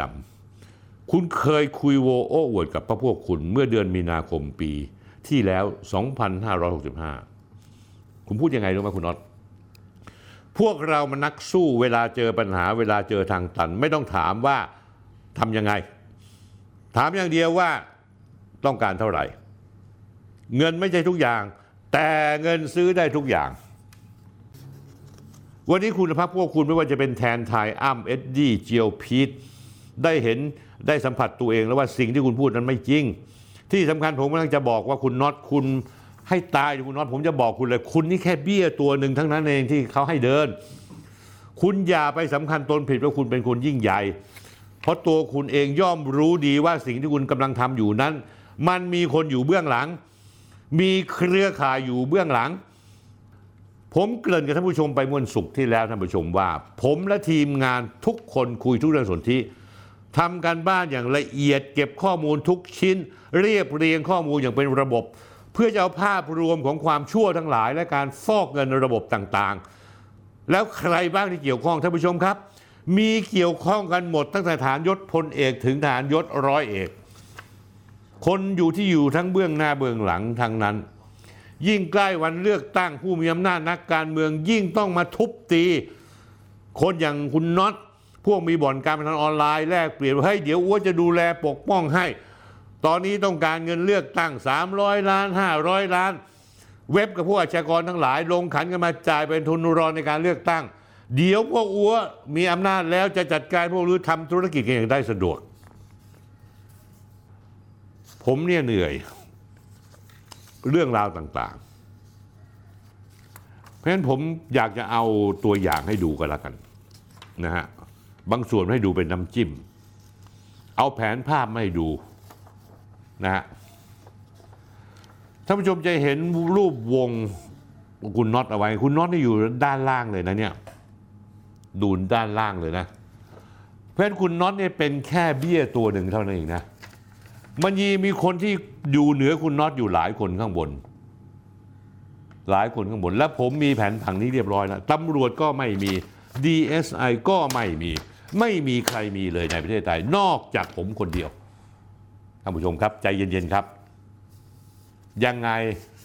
ผมจะมาตามนัดแน่นอนท่านผู้ชมครับวันนี้เอาแค่สรุปผลของคุณน็อตน็อตกันแล้วกันว่า งานผมทำสำเร็จแค่ครึ่งเดียว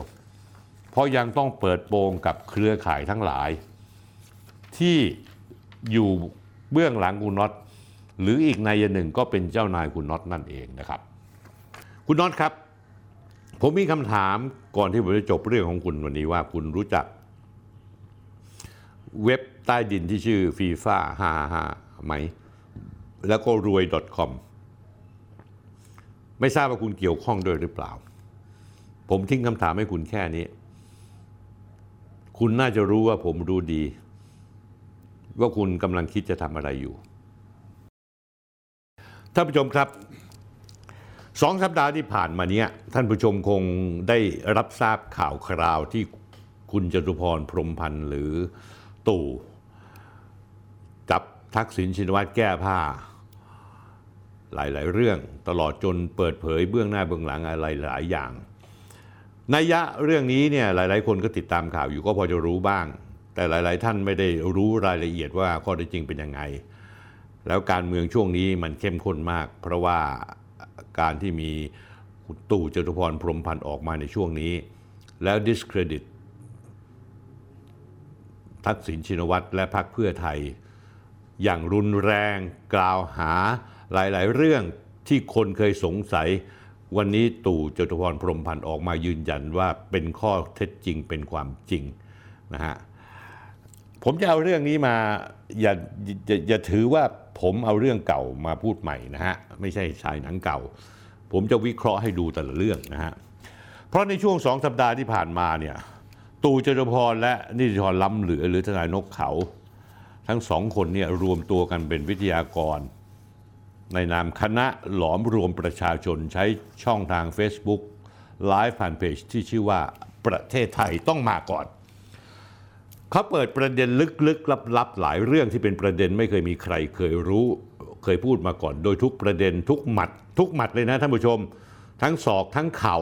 ที่ตู่จตุพรเปิดเผยมานั้นเรียกได้ว่าสร้างแรงสั่นสะเทือนอย่างใหญ่หลวงให้กับทักษิณชินวัตรและพรรคเพื่อไทย เพราะเป็นการเปลือยท่าแท้ของทักษิณและบริวารพรรคเพื่อไทยทั้งหลาย ที่คุณทักษิณกับครอบครัวชอบเปรียบเปรยดูถูกดูแคลนว่าเหมือนสุนัขเหมือนหมา ในบ้านชินวัตรที่ถูกเลี้ยงเอาไว้สำหรับประเด็นต่างๆ ที่น่าสนใจ เพราะว่าเรียกสั่นสะเทือนวงการการเมืองในบ้านเรา ในหลากหลายมิติ ผมมาสรุปย่อให้ท่านผู้ชมฟังดีกว่า ท่านผู้ชมไม่ต้องไปฟังคลิปเต็มแล้วกัน ท่านผู้ชมจะได้รับทราบและเข้าใจง่ายๆ ว่ามีเรื่องอะไรบ้าง ประเด็นที่หนึ่งที่ตู่จตุพรฟาดฟัน ตีศอกหมัดอัปเปอร์คัตใส่ทักษิณนั้นคือเพื่อไทยหาเสียงชูทักษิณกลับบ้าน คือชัยชนะ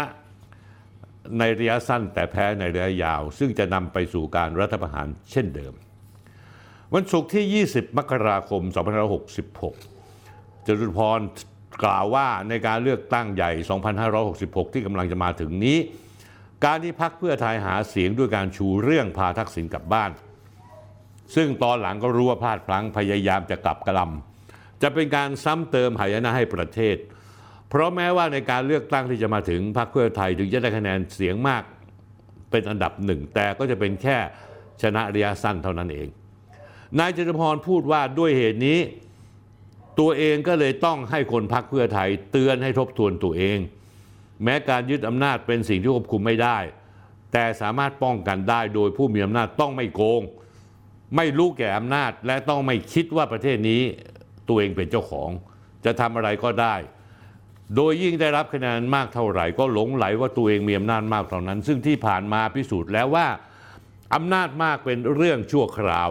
จึงมาบอกให้พักนี้เพื่อไทยพักเพื่อไทยสงสารประชาชนบ้าง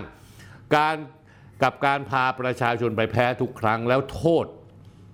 แต่เรื่องยึดอำนาจแต่ฝ่ายเดียว จุลพรกล่าวว่า ถ้าพรรคเพื่อไทยไม่สถาสถาปนาตัวเองเป็นเจ้าของประชาธิปไตย คนจะสรรเสริญว่าเป็นนักประชาธิปไตยที่แท้จริง แต่ที่ผ่านมากับประกาศว่าคนที่ย้ายพักออกจากพักเพื่อไทยเป็นคนทรยศ เป็นผู้งูเห่าไปไล่หนูตีงูเห่าที่ศรีสะเกดแต่กลับเปิดตัวคนที่ย้ายจากพักพังประชารัฐเข้าพักเพื่อไทย รับอดีตเลขาธิการพักไทยพักดี ผู้ร่วมชุมนุมกปปสมาเข้าพักเพื่อไทย แล้วขอโทษ ว่าไปสังเกตการณ์และเละเทะกว่านั้นคือ การที่พักเพื่อไทยจัดพิธีต้อนรับคนจากพักก้าวไกลนะครับท่านผู้ชมครับดูดูนะฮะดูดูดูภาพดูเห็นว่าคุณการกนิษฐ์แห้วสันติ อดีตสสกทมพักพลังประชารัฐ ซึ่งเป็นอดีตภรรยาของคุณชัยวุฒินะฮะรัฐมนตรีว่าการกระทรวงดีที่หย่ากันแล้ว คุณการกนิษฐ์ ย้ายพักมาอยู่พักเพื่อไทย ลงเขตหนึ่งกทมนะฮะเขาบอกว่าเขาทำงานพักเพื่อไทยคุณคุณการนิษฐ์พูดนะทำแล้วสบายใจนะครับท่านผู้ชมครับ ผมเอารูปคุณขจรศักดิ์ประดิษฐานอดีตหัวหน้าพักยุทธศาสตร์ชาติ ผู้ร่วมจดทะเบียนก่อตั้ง และอดีตเลขาธิการพักไทยพักดี อดีตสสประชาธิปัตย์สองสมัย เขาจะประสงค์ลง สสกทมเขตห้วยขวางวังทองหลางและพักเพื่อพักเพื่อไทยนะฮะก็พักเพื่อไทยก็ดูดเอาสสพักพังประชาราพพักก้าวไทยหลาย ๆ คนเข้ามานะฮะประเด็นที่สองคุณจรุพรอัดทักษิณว่าหลอกใช้คนเสื้อแดงมาหาเสียงหวังจะได้แลนด์สไลด์ จจตุพรยังเปิดเผยด้วยว่าท่านผู้ชมครับ ปี 2554 หลังการต่อสู้และก่อนจะเข้าคุก ทักษิณวิดีโอลิงก์มาบอกว่าจะมีการเลือกตั้ง ให้พี่น้องถอดเสื้อแดงออกไม่ต้องใส่แล้ว คนก็โหตนก็คือจุดจตุพรจึงโทรศัพท์ไปหาทักษิณบอกว่าที่พูดมาคนรับไม่ได้ ทักษิณจะพูดอะไรก็ได้ พูดถึงเสียงปืนนัดแรก พูดพายเรือมาส่งความจริงก็คือถีบหัวเรือเลย แต่จะปล่อยความผิดพลาดเดินต่อไปไม่ได้ ตูจตุพรเลยวิจารณ์ว่าอย่างนี้ครับท่านผู้ชม ในการต่อสู้ปี 2553 ไม่ได้อะไรที่คุ้มค่าตามเจตนารมณ์รัฐบาลยิ่งลักษณ์ชินวัตรยังไม่กล้าลงนามกับศาลอาญาระหว่างประเทศหรือ ICC แค่กลัวว่าพลเอกประยุทธ์จะยึดอำนาจ แต่สุดท้ายเอาตัวไม่รอด นอกจากไม่สร้างกระบวนการต่อสู้ของประชาชน ยังไปแบ่งแยกและทำลายกระบวนการของประชาชน ในอดีตอีกนะฮะท่านผู้ชมครับ นายจตุพรยังกล่าวเพิ่มเติมว่ามีคนตั้งคำถามกับตัวเองว่าทำไมหลายปีหลังคนเสื้อแดงเปลี่ยนร่างเป็นคนเสื้อส้มจำนวนมาก โดยตั้งข้อสังเกตว่าในปี 2554 มาไม่ได้ใช้กระบวนการเสื้อแดงในการหาเสียงเลย แต่มาครั้งนี้พักเพื่อไทยต้องการเสียงแลนสไลด์ก็ปลุกคนเสื้อแดงขึ้นมาอีก เหมือนปลุกผีที่เคยถูก ทอดทิ้งขวางไปแล้ว ทอดทิ้งทิ้งขว้างไปแล้ว และคงเพิ่งนึกได้ว่าเวลาอยากจะต้องการ อยากก็ต้องการ เมื่อไม่อยากก็ทิ้งขว้างไปนายจตุพรพูดต่อว่า ระยะเวลาที่ผ่านมาพักเพื่อไทยไม่ได้เรียกร้องหาความยุติธรรม ให้คนเสื้อแดงในการชุมนุมปี 2553 เลย คดีก่อการร้ายที่ศาลอุทธรยกฟ้องนั้น จำเลยที่หนึ่งคือทักษิณส่วนตัวเองเป็นจำเลยที่สามแต่อายการ กลับไม่ฟ้องทักษิณที่ผ่านมาตนคบกับนายทักษิณเพราะคิดว่าทำถูกต้องเหมือนที่เคยบอกว่าเสียงปืนนัดแรกจะมา แต่ตอนสลายเสื้อแดงยังไม่กลับมาเลย ดังนั้นการนำการต่อสู้ภาวะผู้นำสำหรับเขาแล้วถือว่าเป็นเรื่องใหญ่ ถ้าประชาชนตายได้ผู้นำก็ต้องตายได้เช่นกัน เมื่ออยู่ในสนามรบต้องเคารพให้เกียรติกัน ตนก็กล้ำกลืนในวันที่ทักษิณอธิบายพายเรือมาส่งไม่ต้องตามมาขอไปเอง เป็นคำพูดที่ทิ่มแทงคนเสื้อแดง เพราะเชื่อว่าจะได้กลับบ้านจึงยอมทุกอย่างนะครับ ผมเอาการ์ตูนของบัญชาคามิน เมื่อวันที่ 23 พฤษภาคม 2555 หรือเกือบ 11 ปีที่แล้วมาให้ดู อีกประเด็นหนึ่ง ผมขอเสริมว่าคุณตู่จตุพรตรงนี้อีกนิดหนึ่งว่าจริง ๆ ผมขอเสริมคุณตู่นะฮะพรรคเพื่อไทยไม่ได้ถือโอกาสนี้หลอกเฉพาะกลุ่มคนเสื้อแดง ด้วยการปลุกกระแสเสื้อแดงขึ้นมาอีกครั้ง ด้วยการเปลี่ยนโลโก้เป็นสีแดง คิดคำว่าแลนสไลด์เพื่อหวังผลในการเลือกตั้งที่จะมาถึงเท่านั้น แต่นโยบายต่างๆท่านผู้ชมเชื่อไหมที่พักเพื่อไทยคิดออกมา คิดอยู่บนพื้นฐานที่คนทั่วไปประชาชนคนไทยเขาเบื่อ เขาเบื่อคนชื่อพลเอกประยุทธ์จันโอชา เขาเอียนเขาคลื่นไส้พอเห็นหน้าคนที่เคยดำรงตำแหน่งรัฐมนตรีมา 8 ปีกว่าแล้วยังจะต้องการเกาะกลุ่มเก้าอี้นายกต่ออีก 2 ปี ด้วยช่องว่างตรงนี้แหละท่านผู้ชมครับ ที่คนเขาเกลียดพลเอกประยุทธ์พรรคเพื่อไทยเลยกระทืบซ้ำพลเอกประยุทธ์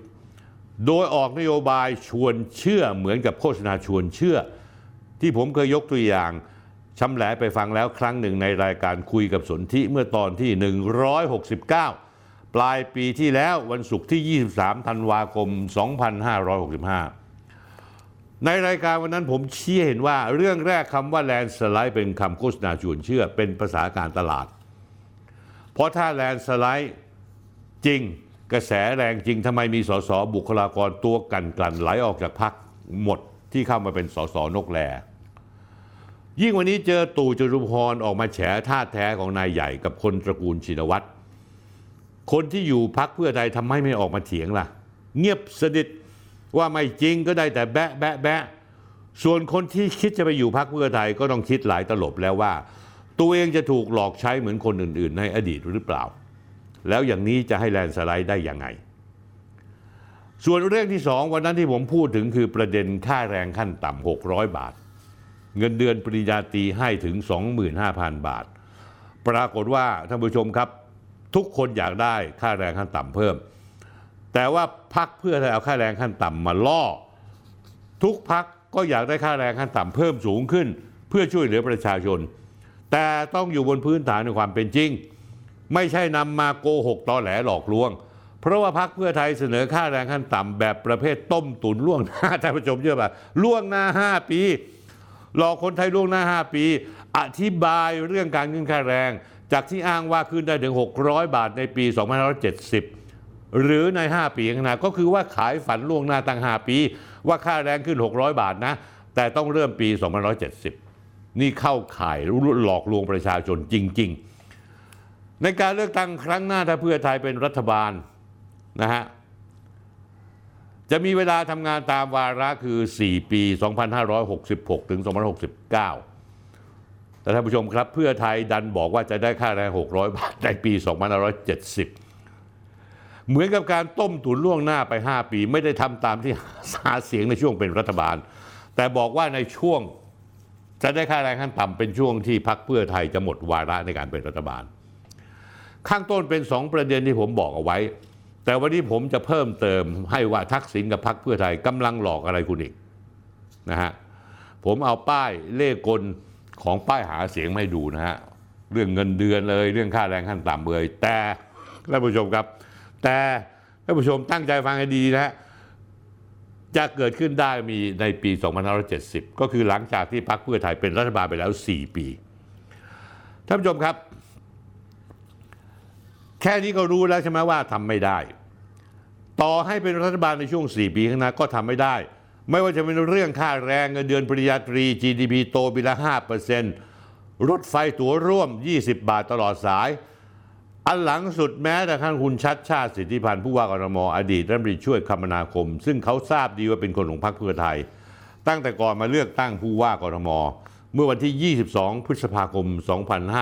2565 หาเสียงโครมโครม ว่ารถไฟฟ้าสายสีเขียวจะทำให้ลดราคามาเหลือ 30 บาทท่านผู้ชมครับ ผ่านมาแล้ว 8 เดือน ติ่งท่านผู้ว่าชัดชาติครับ ฟังให้ดีๆ ผ่านมาแล้ว 8 เดือนยังทำไม่ได้เลยนี่ที่ติดเอกชนอยู่หลายหมื่นล้าน ยังไม่มีปัญญาชดใช้เขา คนที่มี DNA หรือเกี่ยวข้องพรรคเพื่อไทยเนี่ยล้วนแล้วแต่เป็นคนที่โกหกตอแหลทั้งสิ้นท่านผู้ชมครับ เรื่องนี้ท่านผู้ชมครับ เราย้อนกลับไปที่ 14 กุมภาพันธ์ 2565 สภาองค์กรผู้บริโภคหรือสอบอได้จัดเสวนาออนไลน์ในหัวข้อ รถไฟฟ้าต้องถูกลง ทุกคนต้องขึ้นได้ ผู้ว่ากทมช่วยได้หรือไม่ วันนั้นนายชัดชาติหาเสียงพูดบอกว่าประเด็นค่าโดยสารในชัดชาติได้ยืนยัน ยืนยันชัดเจน ว่าจากการคำนวณตัวเลขค่าโดยสารไฟฟ้าตลอด BTS ตลอดสาย 25 บาทพอทำได้ แต่ถ้า 30 บาทตลอดสายเอาอยู่ และทำได้สบาย โดยกำหนดราคานี้ในช่วงปี 2565 ถึง 2566 จากนั้นก็อาจจะปรับตัวปรับเงินขึ้นตามเงินเฟ้อท่านผู้ชมครับ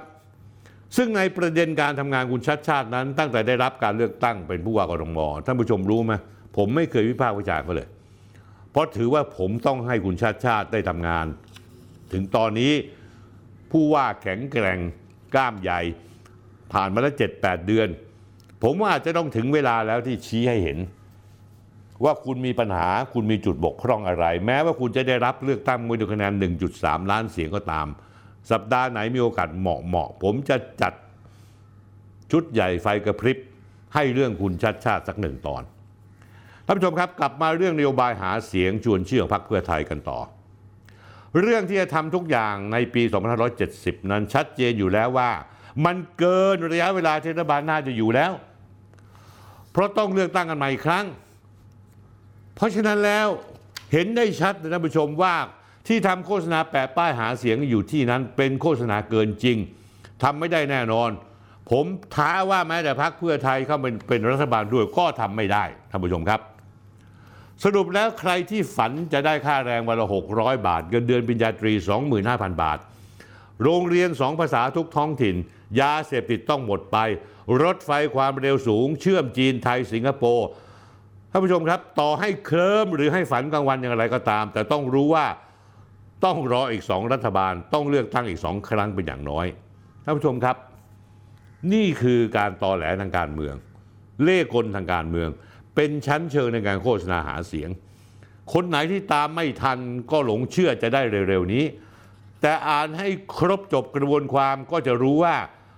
กว่าจะเป็นจริงได้เขาก็พ้นตำแหน่งไปแล้ว และจะบอกมาว่าเหมือนเดิมมาทำไม่ได้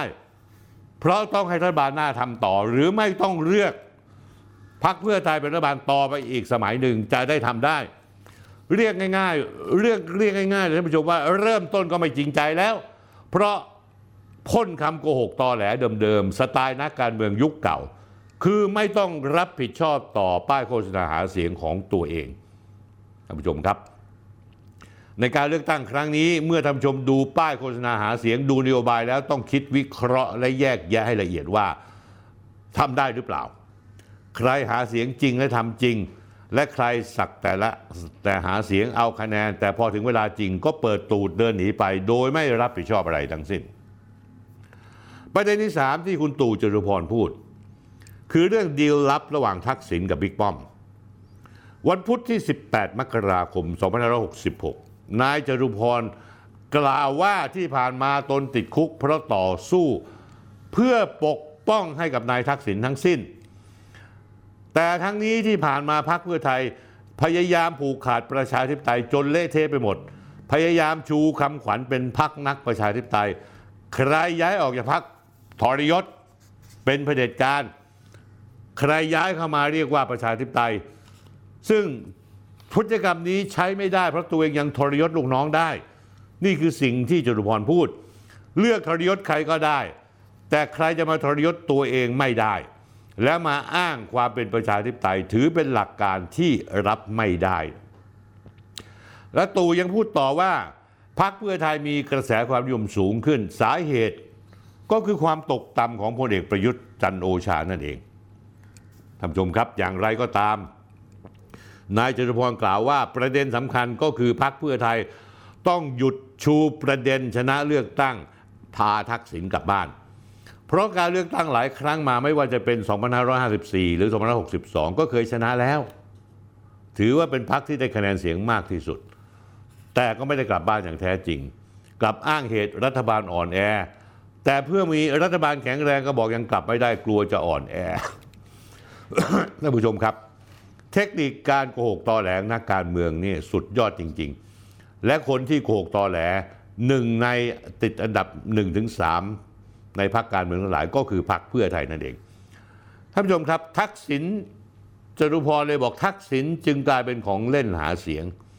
ทักษิณพูดซ้ำๆตลอดเวลาจะกลับบ้านให้ได้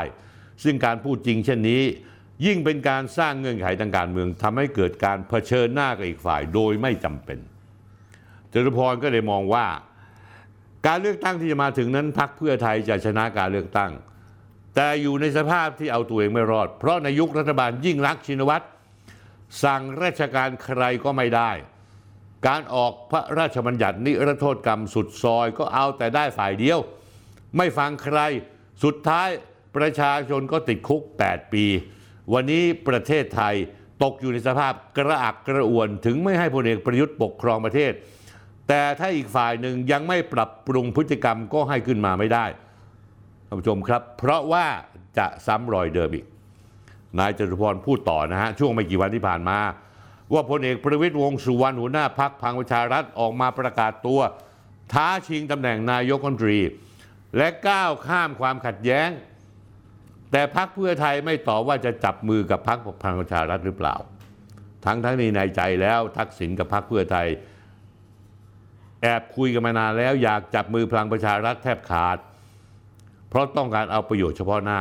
ไม่ได้คิดที่จะเอาประชาชนเป็นใหญ่ ดังนั้นถ้าพักเพื่อไทยไม่จับมือ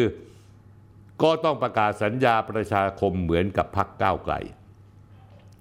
วันเสาร์ที่ 21 มกราคมที่ผ่านมานี้ จตุพรกล่าวว่าฝ่ายทักษิณส่งคนดีลลับพลเอกประวิตยวงสุวรรณหัวหน้าพักพลังประชารัฐ ขอใช้บริการนำพากลับบ้าน เพื่อแลกกับการร่วมจับมือพักพลังประชารัฐตั้งรัฐบาลหลังเลือกตั้ง นี่คือเหตุผลที่จตุพรต้องออกมาวิพากษ์วิจารณ์เพราะถือว่าหลอกลวงไม่ซื่อสัตย์ต่อประชาชน ถ้าพักเพื่อไทยต้องการจับมือพักพลังประชารัฐ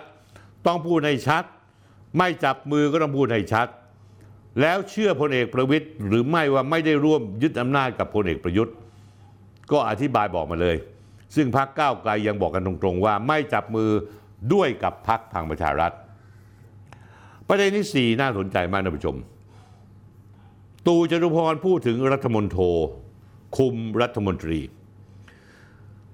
จตุพรพูดว่าคนในพักเพื่อไทยจะกล้าปฏิเสธหรือเปล่าล่ะที่ผ่านมามีการใช้รัฐมนโท สั่งรัฐมนตรีว่าต้องทำกันอย่างไร ต้องไปติดคุกอย่างไร จิตุพรพูดต่อว่าถ้านักการเมืองฝั่งเพื่อไทยยังไม่เลิกพฤติกรรมเหล่านี้ก็โดนอีก อาจจะต้องอยู่ต่างประเทศ แต่คนไทยที่อยู่ในประเทศต้องจมปลักกับความผิดพลาดมา 8 ปี แทนที่จะมีความหวังในการปกป้องประชาธิปไตยและซื่อสัตย์กับประชาชน ผมเอารูปไปดูนะครับ คดีข้าว G2G ทักษิณยิ่งลักษณ์เจ๊แดง บุญทรงเตยับเตยพิรมจตุพรกล่าวต่อว่าประเทศไทยนี้ไม่ใช่ให้ใคร หรือตระกูลใดจะมาทำอะไรก็ได้ แล้วอย่าเอาความไว้เนื้อเชื่อใจ ความไว้วางใจของประชาชนมาทรยศคำว่าเคารพประชาชนเสียงประชาชนเป็นเสียงสวรรค์ เป็นลมปากเหมือนกับการผายลมทางปาก อันนี้วงเล็บผมพูดเองนะครับ ในวันเลือกตั้ง หลังจากนั้นก็คืนให้ในปี 2570 คนละ 600 บาท แต่ความน่ากลัวและหายนะมากที่สุดคือความสัมพันธ์ของทุนใหญ่ที่เป็นตัวกลาง ระหว่างคนเก่ากับว่าที่คนใหม่ นอกจากนี้แล้วตู่จตุพรยังพูดถึงเรื่องรัฐมนโทด้วย ตู่บอกว่าให้ไปถามรัฐมนตรีที่ออกจากพรรคเพื่อไทยแล้วไม่คิดกลับพรรคเพื่อไทยอีก ว่าคนที่เป็นรัฐมนตรีสามารถสั่งการปลัดกระทรวงอธิบดีได้จริงหรือไม่ มีรัฐมนตรีปรับทุกว่าทำอะไรไม่ได้เลย เพราะว่าอำนาจที่แท้จริงในกระทรวงนั้น รัฐมนตรีไม่มี แต่อธิบดีมี อธิบดีนั้นขึ้นกับเจหมด เจคนไหนก็ไม่รู้ รัฐมนตรีแค่นั่งกินข้าวหมดไปวันๆให้รัฐมนตรีเซ็นหนังสือแล้วรัฐมนตรีเอาไปเก็บเกี่ยวผลประโยชน์ รัฐมนตรีจึงต้องติดคุก แล้วยังมีตกค้างถูกดำเนินคดีอีกหลายคน แล้วคุณจตุพรยังแฉว่าการจำนำข้าวสุดอำมหิตหลอกบุญทรงและภูมิสารผล ไปติดคุก ทั้งๆทที่ทั้งสองคนเตรียมหนีแล้ว ต่อมาวันจันทร์ที่ 23 มกราคม 2566 นายจตุพรกล่าวถึงคนพูดเท็จไม่ทำบาป ย่อมไม่มี โดยจตุพรกล่าวถึงตอนหนึ่งถึงคดีจำนำข้าวว่า ความอำมหิตของฝ่ายเดียวกัน คือการบอกให้ในบุญทรงเตเต ริยาพิรม อดีตรัฐมนตรีว่าการกระทรวงพาณิชย์ และนายภูมิสารผล รัฐมนตรีช่วยว่าการกระทรวงพาณิชย์ ให้ไปฟังคำตัดสินของศาลทั้งที่สองคนนี้เตรียมหาคอนโดมิเนียมไว้ที่ประเทศกัมพูชา โดยจะแวะจะไปแวะที่กัมพูชาก่อนก่อนที่จะไปประเทศที่สามบางคนซื้อบ้านเตรียมไว้ที่อังกฤษก็มี แต่สุดท้ายคนที่หนีกลับกลายเป็นนางสาวยิ่งลักษณ์ชินวัตรไปต่างประเทศเอง ทิ้งลูกน้อยให้ต้องติดคุก อันนี้ผมพูดต่อนะฮะ เป็นคำพูดของผมเอง ทักษิณได้มีการเจรจาลับกับคณะรสช ให้ปล่อยให้ยิ่งลักษณ์ชินวัตรหนีออกไปได้ ซึ่งข้อมูลข้อที่จริงอันนี้ทุกคนพวกเราทุกคนรู้มาหมดแล้ว แต่อยากให้ทุกคนได้รู้เหมือนกัน ว่าทักษิณจะดูแลและปกป้องน้องสาวตัวเอง แต่ก็ผลักดันให้คนที่โดนคดีนั้นไปติดคุกแทน นอกจากนี้แล้วคุณจตุพรยังเปิดเผยกรณีสมัครสุนทรเวชอดีตนายกรัฐมนตรีและหัวหน้าพักพลังประชาชนด้วยว่า สมัครถูกสารรัฐธรรมนูญวินิจฉัยทำผิดกรณีจัดรายการทำกับข้าวออกโทรทัศน์ แต่ไม่ขาดคุณสมบัติสามารถกลับเป็นนายกได้ แต่ถูกเล่เพทุบายของพรรคพลังประชาชนไม่บอกสมัครตรงๆว่าจะไม่ให้เป็นนายกอีก อีกทั้งวันที่ทิ้งนายสมัครไปยังไปประจานที่สภาลวงล่อว่า ยังสนับสนุนให้เป็นนายกต่อไป แต่ไม่ให้เข้าห้องห้องประชุม จนนายสมัครรู้ว่าถูกเล่นงานแล้ว แววตานายสมัครวันนั้นใจสลาย หลังจากนั้นอาการป่วยก็สุดไปรักษาตัวที่สหรัฐอเมริกาก่อนจะถึงอสัญกรรมท่านผู้ชมครับนายจตุพรเปิดใจว่าด้วยว่าหลังปี 2553 ในส่วนตัวการต่อสู้ของตัวเองต้องกล้ำกลืนเลือด แต่ต้องสู้ทั้งที่ใจสลายมานานแล้ว และมีชะตากรรมไม่แตกต่างกัน เพราะคนที่เล่นงาน คือคนที่เรารักเทิดทูนเอาชีวิตไปถวายหัว จะถูกฆ่าตายวันไหนก็ไม่รู้ จากนั้นหลายปีผ่านมาตนถอยออกมาชีวิตต้องติดคุกเป็นส่วนใหญ่ เมื่อเกิดรัฐประหารก็ยังสู้ เปิดหน้าวิจารณ์พลเอกประยุทธ์และสามปอมาตลอด แต่พูดเกี่ยวข้องกับทักษิณน้อยมาก สรุปความว่าได้ว่าทักษิณจริง ๆ แล้วท่านผู้ชม จริง ๆ แล้วไม่ใช่เป็นนักต่อสู้ แต่ตัวจริงเป็นพ่อค้า คิดเรื่องกำไรคิดถึงเกมตลอดเวลา การสลายคนเสื้อแดงไม่มีใครสลายได้ ถ้าทักษิณไม่เข้ามาเกี่ยวข้อง ประเด็นที่5ท่านผู้ชมครับสำจตุพรเปิดหมดเปลือกเลย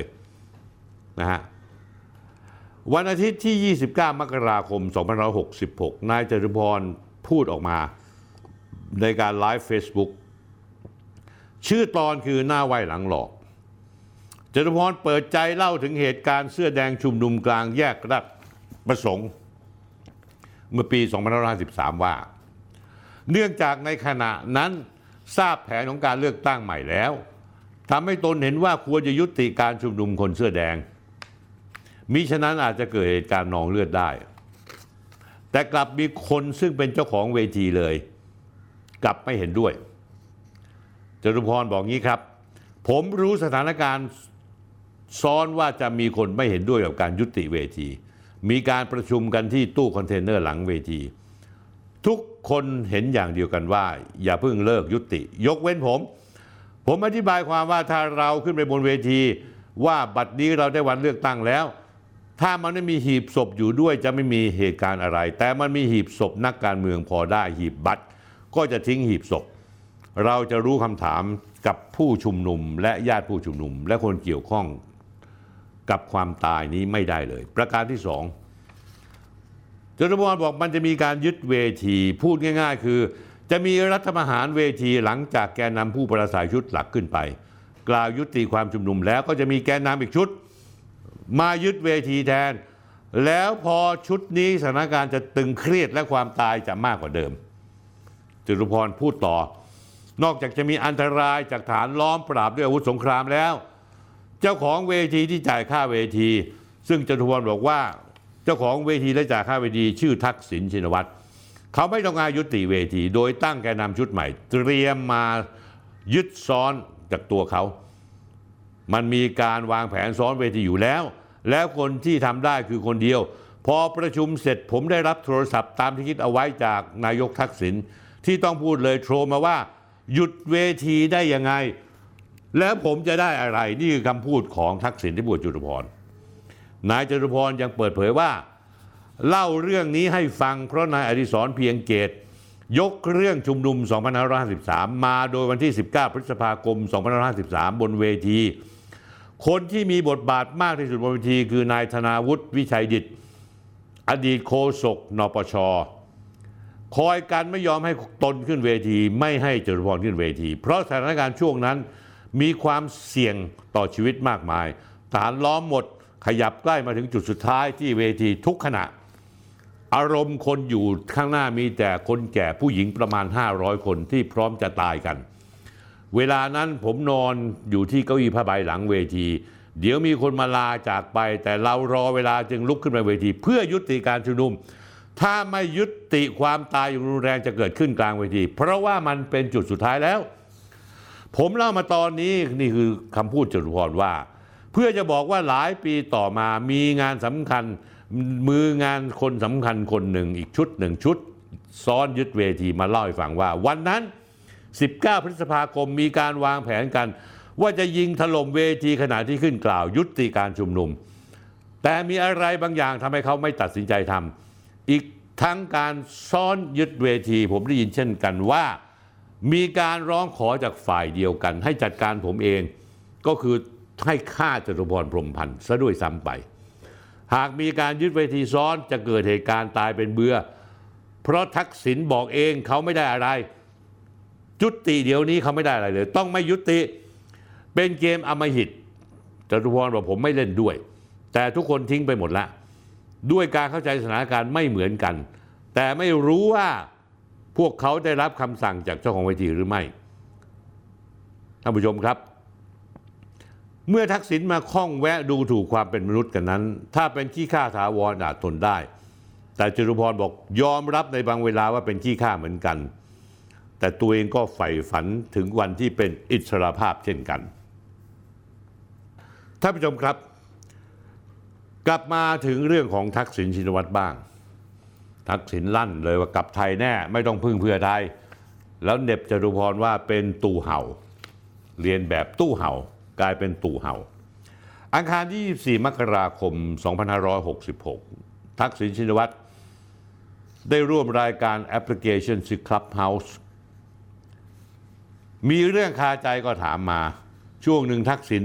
พูดถึงเรื่องการกลับประเทศไทยว่า ก่อนอื่นที่ขออภัยที่เคยพูดว่าจะกลับพศที่แล้ว ผมพยายามอย่างยิ่ง ผมไปทำออกซิเจนให้เสร็จก่อนเวลาก่อนสิ้นปี เพื่อกลับให้ทัน แต่สถานการณ์มันลูกเขามีความห่วงใยเรื่องความปลอดภัยก็เลยยังกลับไม่ได้ แต่ยังไงผมก็จะกลับ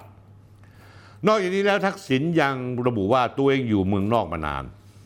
พวกใส่ร้ายป้ายสีก็เพิ่มขึ้น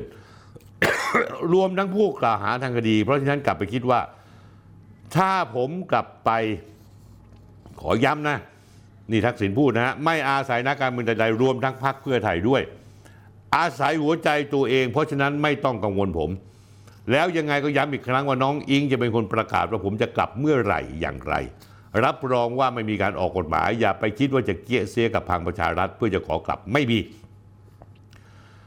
ทักษิณยืนยันว่าชีวิตตัวเองเกิดจากการสร้างตัวมาตลอด เรื่องง้อคนคงยาก แต่ตนเองเป็นคนมีน้ำใจกับคน แต่มีมากหากมาสะบัดจากผมไปแล้วยังให้ผมง้อไม่มีทาง เพราะไม่ใช่ตัวผมเอง ตัวผมเองเป็นคนช่วยตัวเองได้ ถึงยังไงตัวเองก็ต้องกลับ เพราะไม่ไหวโดนกันแกล้งตลอดเวลาที่ผ่านมา จะกลับอย่างไรก็ได้สบายมาก เพราะปีนี้ 74 แล้ว ส่วนที่มีการชอบปลุกผีวัฒกรรมนี้ ขึ้นมาในช่วงใกล้เลือกตั้ง ยืนยันว่ายังเป็นคนอยู่ปลุกไม่ขึ้นหรอก นอกจากนี้ทักษิณยังกล่าวว่าการเลือกตั้งครั้งหน้าฝั่งประชาธิปไตยรวมกันเกิน 300 เสียงแน่ ไทยรัฐโพลน่าสนใจอันดับหนึ่งคือเพื่อไทยอันดับสองก้าวไกล แต่จะเป็นโพลเช็คเกรดติ้งอาจจะมีเอียงนิดนิดๆจะมีอคติจากกลุ่มตัวอย่าง ยังไม่สะท้อนภาพทางประเทศ สิ่งที่น่าสนใจนั้นคือกรทมแทบจะแบ่งคนละครึ่งระหว่างเพื่อไทยกับก้าวไกล เหลือเศษนิดหน่อยนะฮะท่านผู้ชมครับ ทักษิณพูดต่อว่า ขอมองพลเอกประวิตรวงสุวรรณหัวหน้าพักพังประชารัฐในวันนี้ ยืนยันว่าท่านอยากเป็นนายกแน่นอน เพราะลุกขึ้นมาใส่แจ็คเก็ตแล้ว ถือว่าเป็นความท้าทายที่ต้องการแข่งกับพักรวมไทยสร้างชาติ ส่วนเรื่องกระแสข่าวยุบสภา ทักษิณวิเคราะห์เชื่อว่าพลเอกประยุทธ์จันโอชาจะอยู่จนครบเทอม หรือไม่ยุบสภาไม่กี่วันก่อนครบเทอม เพราะพักรวมไทยสร้างชาติยังตั้งตัวแทนจังหวัดไม่ครบ จะทำให้ครบตามกฎหมายไม่ใช่เรื่องง่าย เพราะมีคนในพักทำเป็นไม่กี่คน จึงมองว่าเป็นเรื่องที่นายกต้องดึงเกม เพราะเป็นการชิงให้ได้ 25 เสียง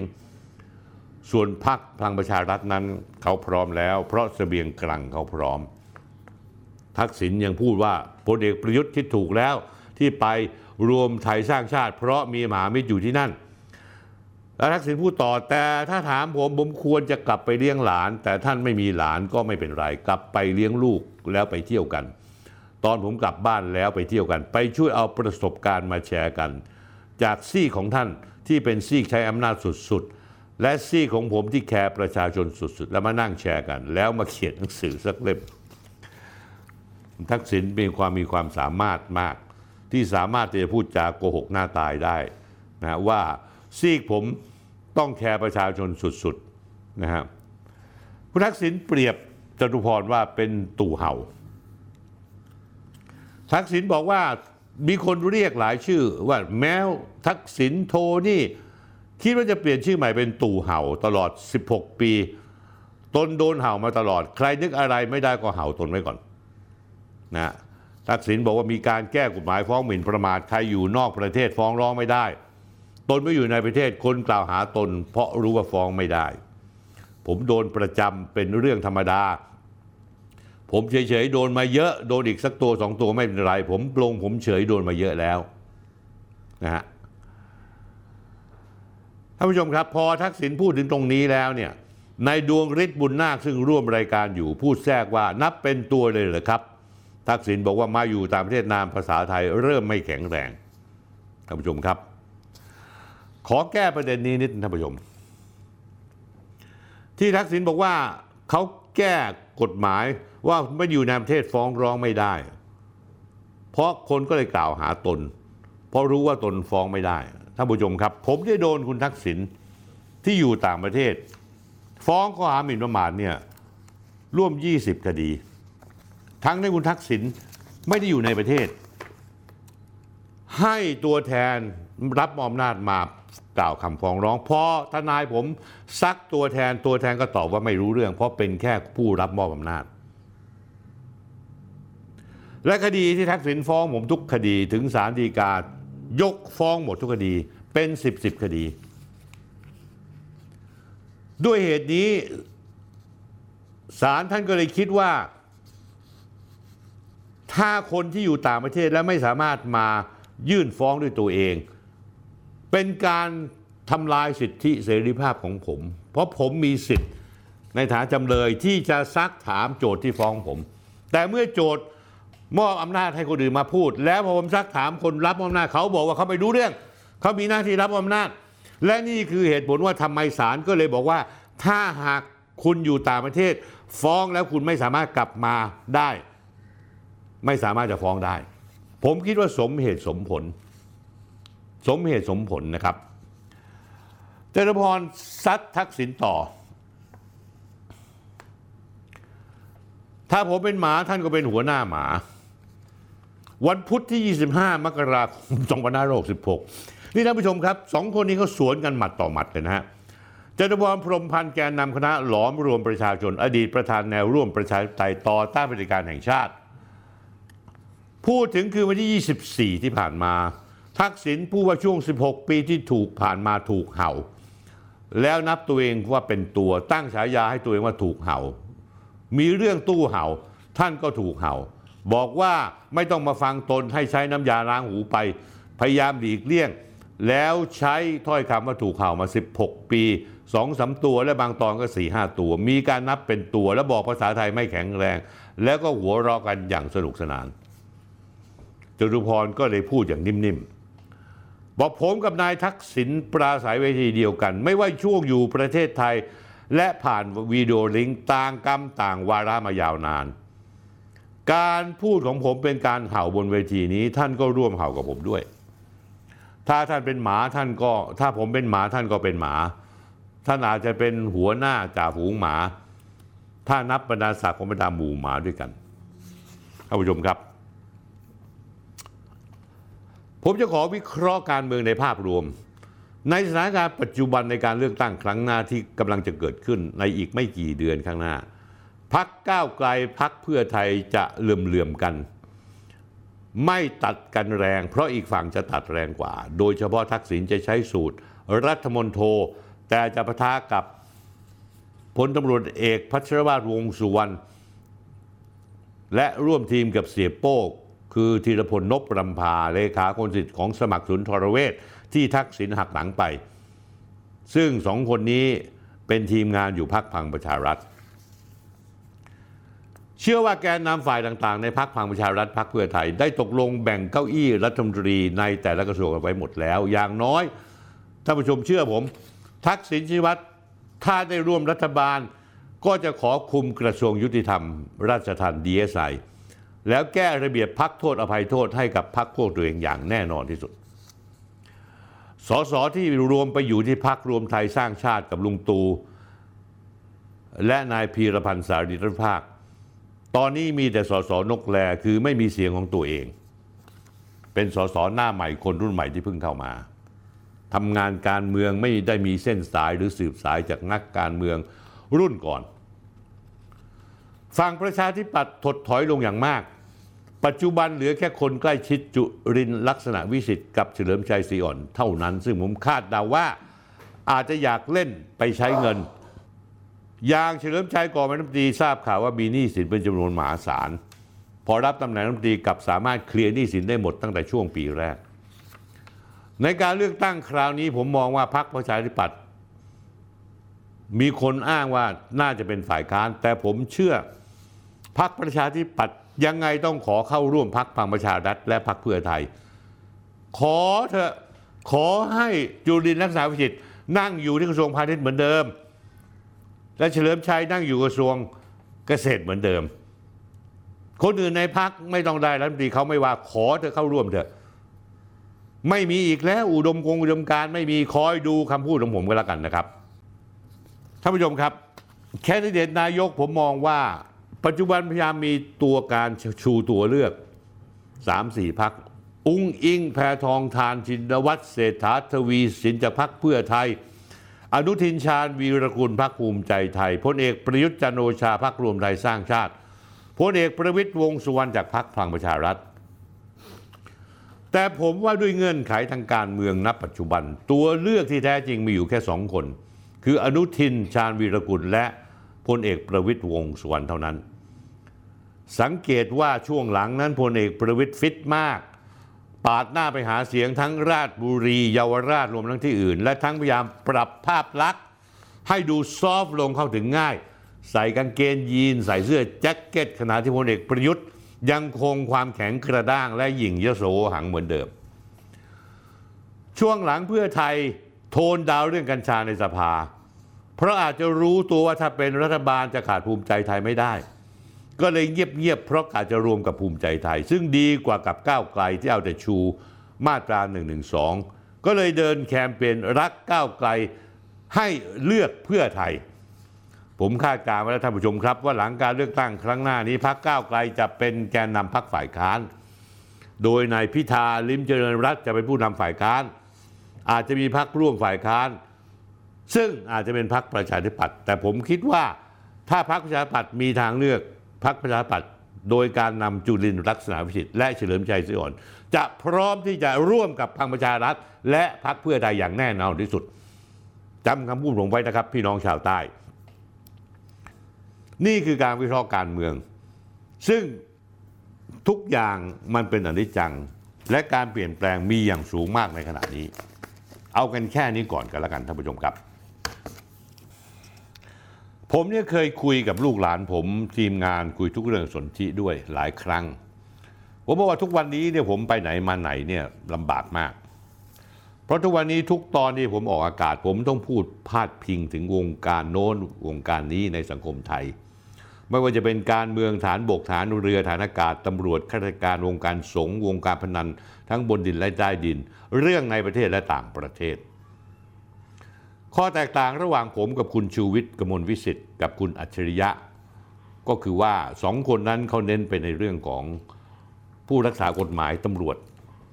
และวงการสีสีเทาและสีดำแต่ผมพูดเฉพาะเรื่องนี้ไม่ได้ มันจะเป็นส่วนหนึ่งของการพูดของผม โดยที่เขาอาจจะพูดก่อนผม แล้วผมก็ไปขุดคุยให้ลึกกว่านั้นอธิบายความหมายแต่ เรื่องราวต่างๆ ในประเทศไทยมันมีมากกว่าวงการอาชญากรรม หรือตำรวจ การเมืองฐานบกฐานเรือฐานอากาศตำรวจข้าราชการวงการสงฆ์โดยเฉพาะเรื่องเกี่ยวกับคอร์รัปชันผู้คนส่วนใหญ่จะพูดถึงเรื่องนักการเมือง พูดถึงตำรวจ พูดถึงข้าราชการพูดถึงทหาร แต่ยังผมผมพูดไปแล้วในรายการคุยทุกเรื่องสนธิเมื่อปีกว่าๆว่า ในตอนที่ 110 วันศุกร์ที่พฤศจิกายน วันศุกร์ที่ 5 พฤศจิกายน 2564 ว่าจริง ๆ แล้วมหาโกงคอร์รัปชันในเมืองไทยนั้น ส่วนหนึ่งมีรากเหง้ามาจากแวดวงการศึกษา ตั้งแต่ระดับชั้นประถมศึกษาไปจนถึงมัธยมศึกษา เรื่องไปเรื่อยไปเรื่อยจนถึงอุดมศึกษา ผมเรียกมันว่ามหาวิทยาลัย มหาลัยมหาหลอกมหาโกง เกี่ยวกับประเด็นนี้ล่าสุดในสองสัปดาห์ที่ผ่านมา มีประเด็นร้อนแรงในแวดวงวิชาการที่ มีคนในแวดวงนั้นให้ความสนใจ แต่ประชาชนไม่ค่อยให้ความสนใจเท่าไหร่นัก เพราะว่ามัวแต่ไปหมกมุ่นกับเรื่องของน็อตกองสลาก plus หรือว่าตู้เห่า หรือว่าเรื่องอะไรก็ตามมันฟังแล้วมันมัน แต่ตอนนี้คนในแวดวงวิชาการวิพากษ์วิจารณ์อย่างหนัก ตอนนี้วงการแวดวงการแวดวงวิชาการ มีการซื้อขายงานวิจัยผ่านโลกออนไลน์ท่านผู้ชมครับ เมื่อซื้อแล้วจะได้ใส่ชื่อตัวเองลงเป็นผู้แต่งงานวิจัย โดยที่ไม่ต้องทำเลย ทั้งยังสามารถเลือกได้ว่าอยากให้มีชื่อตัวเองอยู่ในงานวิจัยชิ้นไหน ปรากฏว่ามีชื่อนักวิจัยไทยไปปรากฏในงานวิจัยประเภทนี้หลายสิบชิ้น พอแฉออกมาเป็นข่าวได้พักเดียว เรื่องก็เงียบไป ผมคิดว่าผมต้องเอาเรื่องนี้มาพูดอีกตัวอย่างการซื้อขายงานวิจัยเพื่อชื่อตัวเองเข้าไปงานร่วมวิจัยยกตัวอย่างเช่น งานวิจัยเรื่องวัสดุนาโนชิ้นหนึ่ง ชื่อผู้แต่งเป็นชาวไทยสองคน คนหนึ่งเป็นอาจารย์จากมหาวิทยาลัยทางภาคเหนือ และเป็นอาจารย์จากวิทยาลัยพยาบาลตำแหน่งทางวิชาการแล้วท่านผู้ชมครับ ไม่น่าจะมีประสบการณ์เกี่ยวข้องกับงานวิจัยด้านวัสดุนาโนมาก่อน อีกกรณีหนึ่งคือศาสตราจารย์ด้านกฎหมาย ระดับคณะบดีของมหาวิทยาลัยชื่อดังภาคใต้ กับมีการตีพิมพ์เป็นงานวิจัยด้าน วิศวกรรมเครื่องกลหลายสิบเรื่อง ทั้งนั้นที่ความเชี่ยวชาญเจ้าตัวกับสาขางานวิจัย เป็นคนละสาขาวิชาเลยตัวเองเนี่ยสาขากฎหมาย สังคมศาสตร์นะฮะคือเป็นสายนิติศาสตร์ แต่งานวิจัยดันทะลึ่งไปเป็นสายวิศวกรรมศาสตร์ นักวิจัยบางมหาวิทยาลัยแถวภาคอีสานบางคน ตีพิมพ์งานวิจัย ปีละเป็นร้อยเปเปอร์ท่านผู้ชมครับ เรียกได้ว่า 3-4 วันตีพิมพ์หนึ่งชิ้น จนอาจเรียกได้ว่าเป็นเครื่องจักรผลิตงานวิจัยก็ว่าได้ทำให้เรื่องราวดังกล่าวถูกเชื่อมโยงและตั้งข้อสงสัยเรื่องนี้ บรรดาอาจารย์เหล่านี้ทำว่าแม้จะเป็นงานวิจัยตีพิมพ์จริง แต่เจ้าตัวมีส่วนร่วมกับงานวิจัยจริงหรือไม่ พร้อมกับกำลังไปนที่ถกเถียงกันอย่างร้อนแรงในแวดวงวิชาการและการวิจัย เหล่านักวิชาการเรียกร้องให้มีการตรวจสอบและจัดการขั้นเด็ดขาด เพราะถือว่าเป็นเรื่องที่ผิดกฎหมายและขัดต่อจริยธรรมวิชาการอย่างร้ายแรง ซึ่งผมเห็นด้วย เรามีอาจารย์ที่ไม่ซื่อสัตย์กับวิชาชีพ โกหกหลอกลวง จ่ายเงินจ่ายค่าวิจัยมา และไออาจารย์ผู้หาเนี่ยท่านผู้ชมครับ มันเป็นคนที่จะต้องมาสอนลูกหลานเรา ก็ในเมื่ออาจารย์มันคดโกงมาตั้งแต่สมัยมัน มันซื้องานวิจัยมาเพื่อเลื่อนตำแหน่งแล้วเนี่ยเราจะไว้ใจลูกหลานเราได้ยังไงนะฮะท่านผู้ชมครับ ผมเอาตัวอย่างให้ดูนะครับ ทั้งสองท่านตีพิมพ์ด้วยกัน นักวิชาการที่ท่านแรกสาขากิจกรรมบำบัด นักวิชาการท่านที่สองสาขาพยาบาล แต่ทั้งหมดทำเรื่องเอทิลีนglycol nanofluid โดยการใช้ sim model สมการ math แบบเทพเจ้าเลยนะ นี่คืองานวิจัยของท่านศาสตราจารย์ด้านกฎหมาย ตีพิมพ์ด้านวิศวกรรมเครื่องกลท่านผู้ชมกว่า 30 เรื่อง นักวิทยานักวิจัยภาควิชวิชาการคณิตศาสตร์มหาวิทยาลัยขอนแก่นตีพิมพ์งานวิจัยท่านผู้ชมเชื่อหรือเปล่า ตีพิมพ์งานวิจัยปีละร้อยเรื่อง มีหนำซ้ำงานวิจัยบางประเภทยังเป็นงานวิจัยข้ามสาขา ท่านรองศาสตราจารย์ ดรวีรชัยพุทธวงศ์ผู้ช่วยอธิการบดีฝ่าย นวัตกรรมและกิจการพิเศษเพื่อสังคมมหาวิทยาลัยเกษตร ท่านมาบอกว่ามีหน้าที่ตรวจสอบความผิดปกติแวดวงอุดมศึกษาบอกทีมงานของผมว่า ในอดีตการทุจริตแวดวงวิชาการนั้นมีมาเรื่อยๆ ตั้งแต่เรื่องการซื้อขายปริญญา ปริญญาเอกปลอม การร้องเรียนไม่ได้รับความเป็นธรรมเรื่องสิทธิประโยชน์ต่างๆ จนถึงปัจจุบันคือการที่อาจารย์ไปซื้องานวิจัย ผู้ร่วมวิจัยโดยที่เจ้าตัวเองไม่ได้ทำงานวิจัย และไม่ได้เป็นเจ้าของงานวิจัยนั้นจริง แต่ตัวงานวิจัยนั้นเกิดขึ้นจริง มีจริงทำจริง แต่ดันมีคนเอามาขายอาจจะเป็นมีคนทำและประกาศขาย ซึ่งคนที่ซื้อไปแล้วก็มีสิทธิ์ที่จะใช้ชื่อร่วมเป็นผู้ทำงานวิจัยท่านผู้ชมครับ ผมต้องบอกท่านผู้ชมก่อนนะครับ ลักษณะการวิจัยในมหาวิทยาลัย หรือการวิจัยทั่วโลก จะทำวิจัยและตีพิมพ์ในวารสารวิชาการที่มีมาตรฐาน ซึ่งก่อนจะตีพิมพ์วารสารวิชาการ จะมีการส่งคณะกรรมการตรวจ ในช่วงการตรวจจะมีการลบชื่อผู้ทำงานวิจัยออก เพื่อไม่รู้ว่าใครทำเมื่อผ่านการตีพิมพ์วารสารแล้วจึงส่งกลับมาที่เจ้าของผลงาน จุดนี้นะท่านผู้ชมครับ เป็นช่องโหว่ที่สำคัญ คือเจ้าของผลงานบางคนอยากได้เงิน ก็จะเริ่มประกาศว่างานวิจัยกำลังจะตีพิมพ์ในวารสารใครอยากเป็นผู้ร่วมงาน อยากเป็นชื่ออันดับแรก ชื่ออันดับ 2 อันดับ 3 อันดับ 4 อันดับ 5 ก็สามารถเข้าไปร่วมได้ จ่ายเงินเท่านั้นเอง ยกตัวอย่างลำดับแรกราคา 1,000 เหรียญสหรัฐโคตรถูกเลย เกือบ 40,000 บาท ชื่อระดับต้นๆที่ 2 900 เหรียญสหรัฐ 30,000 กว่า อันดับ 3 850 เหรียญ28,000 บาท ยกตัวอย่างเช่นท่านผู้ชมครับ งานวิจัยโดยเฉลี่ยแล้วจะมีชื่อผู้ร่วมทำงานประมาณ 10 คน ถ้าทำสองคนกับลูกศิษย์เขาสามารถจะขอเพิ่มจาก 10 คนเป็น 12 คนก็ได้ แต่ 10 คนที่จะเข้ามาร่วมงานต้องจ่ายคนละ 800 ถึง 900 เหรียญสหรัฐ ลดหลั่นกันไปตามลำดับที่คนจ่ายเงินต้องการที่จะเอาใส่ชื่อในงานวิจัย หากอยู่ลำดับแรกก็มีส่วนร่วมมากหน่อย มันจะมีเว็บไซต์ท่านผู้ชมที่ระบุว่าสามารถซื้อบทความวิจัยเพื่อตีพิมพ์ ในวารสารวิชาการเพื่อตีพิมพ์ในวารสารวิชาการในต่างประเทศได้เพียงกดแค่คลิก ทันทีที่เมื่อโอนเงินเข้าไปแล้ว ก็สามารถจะตีพิมพ์ได้ทันที เพียงรอให้ได้รายชื่อหรือเงินสำหรับผู้เขียนให้ครบคนก่อน การจ่ายเงินเพียงกดยืนยันการซื้อบทความงานวิจัย ก็จะมีอีเมลตอบกลับมาว่า ให้โอนเงินพร้อมกรอกข้อมูลส่วนตัว เพื่อให้ได้ตีพิมพ์งานวิจัย จะเห็นได้ว่าการซื้อขายบทความงานวิจัย พร้อมตีพิมพ์ในวารสารต่างประเทศท่านผู้ชมดูนะฮะทำง่ายจริง ๆ จากการตรวจสอบพบว่า ช่วงที่มีการพบประกาศขายอย่างเป็นล่ำสำคือช่วงปี 2564 หรือเป็นช่วงวิกฤตการแพร่ระบาดของเชื้อโควิด พอในปี 2565 ปีที่แล้ว ก็มีนัก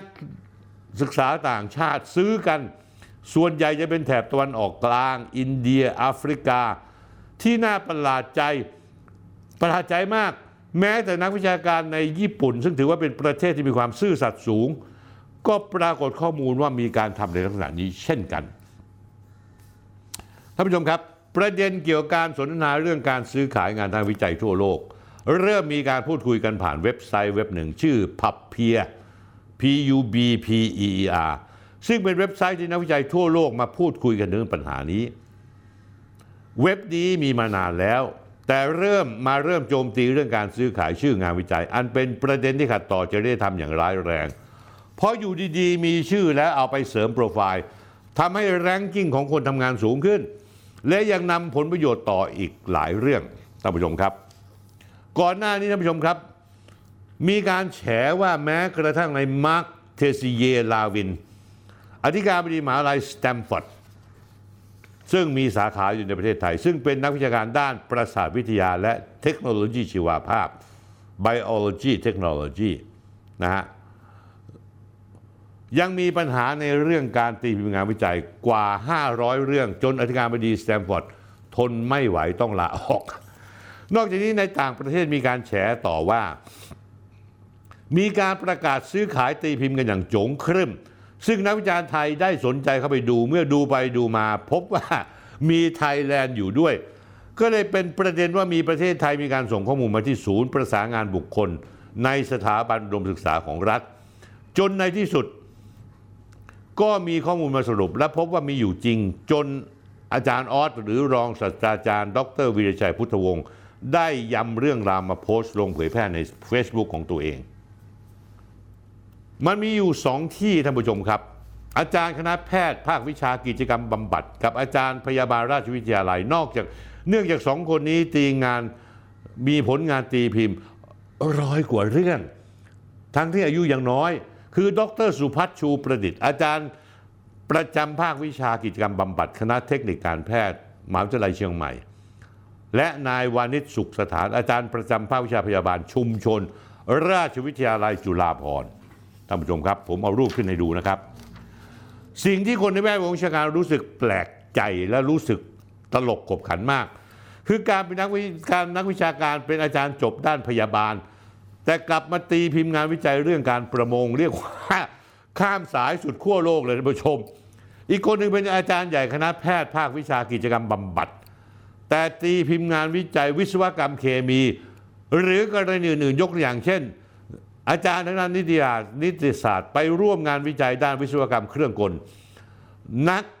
รัฐศาสตร์ท่านผู้ชม ไปมีงานวิจัยร่วมด้านการสังเคราะห์ยา ทั้งนี้ทั้งนั้นเพื่อเป็น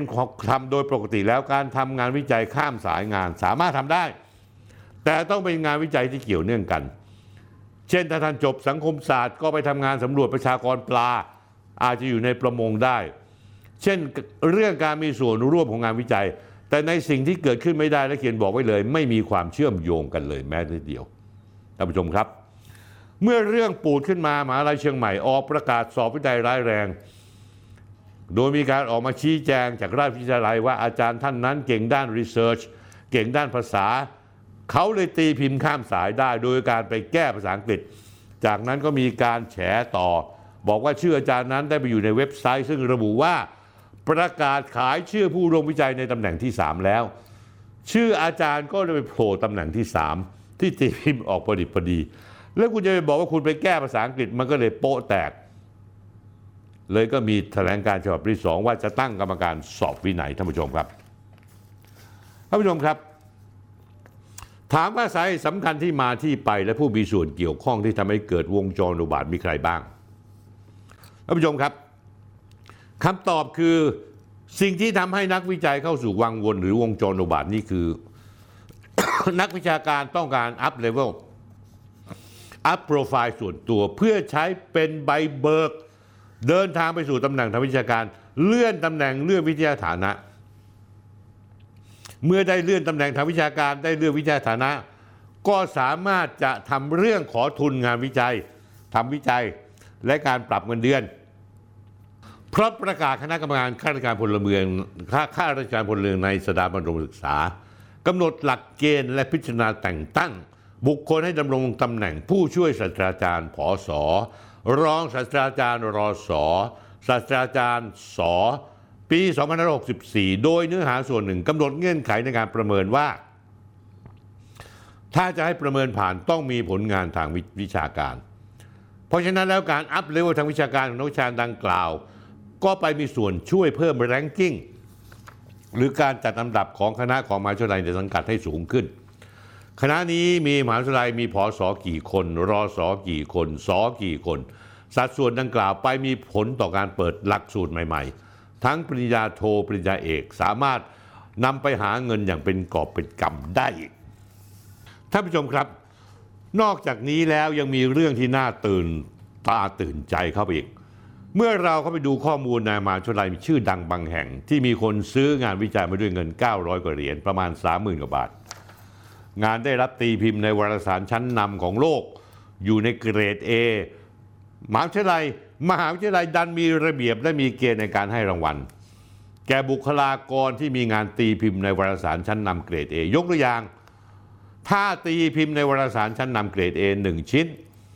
จะได้รางวัลจากมหาลัยเป็นเงิน 1 2 0 0 0 0 บาทท่านผู้ชมแปลว่าอะไรท่านผู้ชม มันแปลว่าอะไร ก็หมายว่าท่านผู้ชมลงทุน 30,000 40,000 บาท จะได้เงินกลับมาอีกแสนสองกำไร 80,000ถึง90,000 บาท แถมยังเอากำไรไปซื้อต่อได้อีก เพื่อให้ได้ผลงานมาลงโปรไฟล์ เอาไปทำตำแหน่งวิชาการได้อีก ต่อยอดได้ เรียกว่างานนี้มีแต่ได้ก็ได้ นักวิชาการได้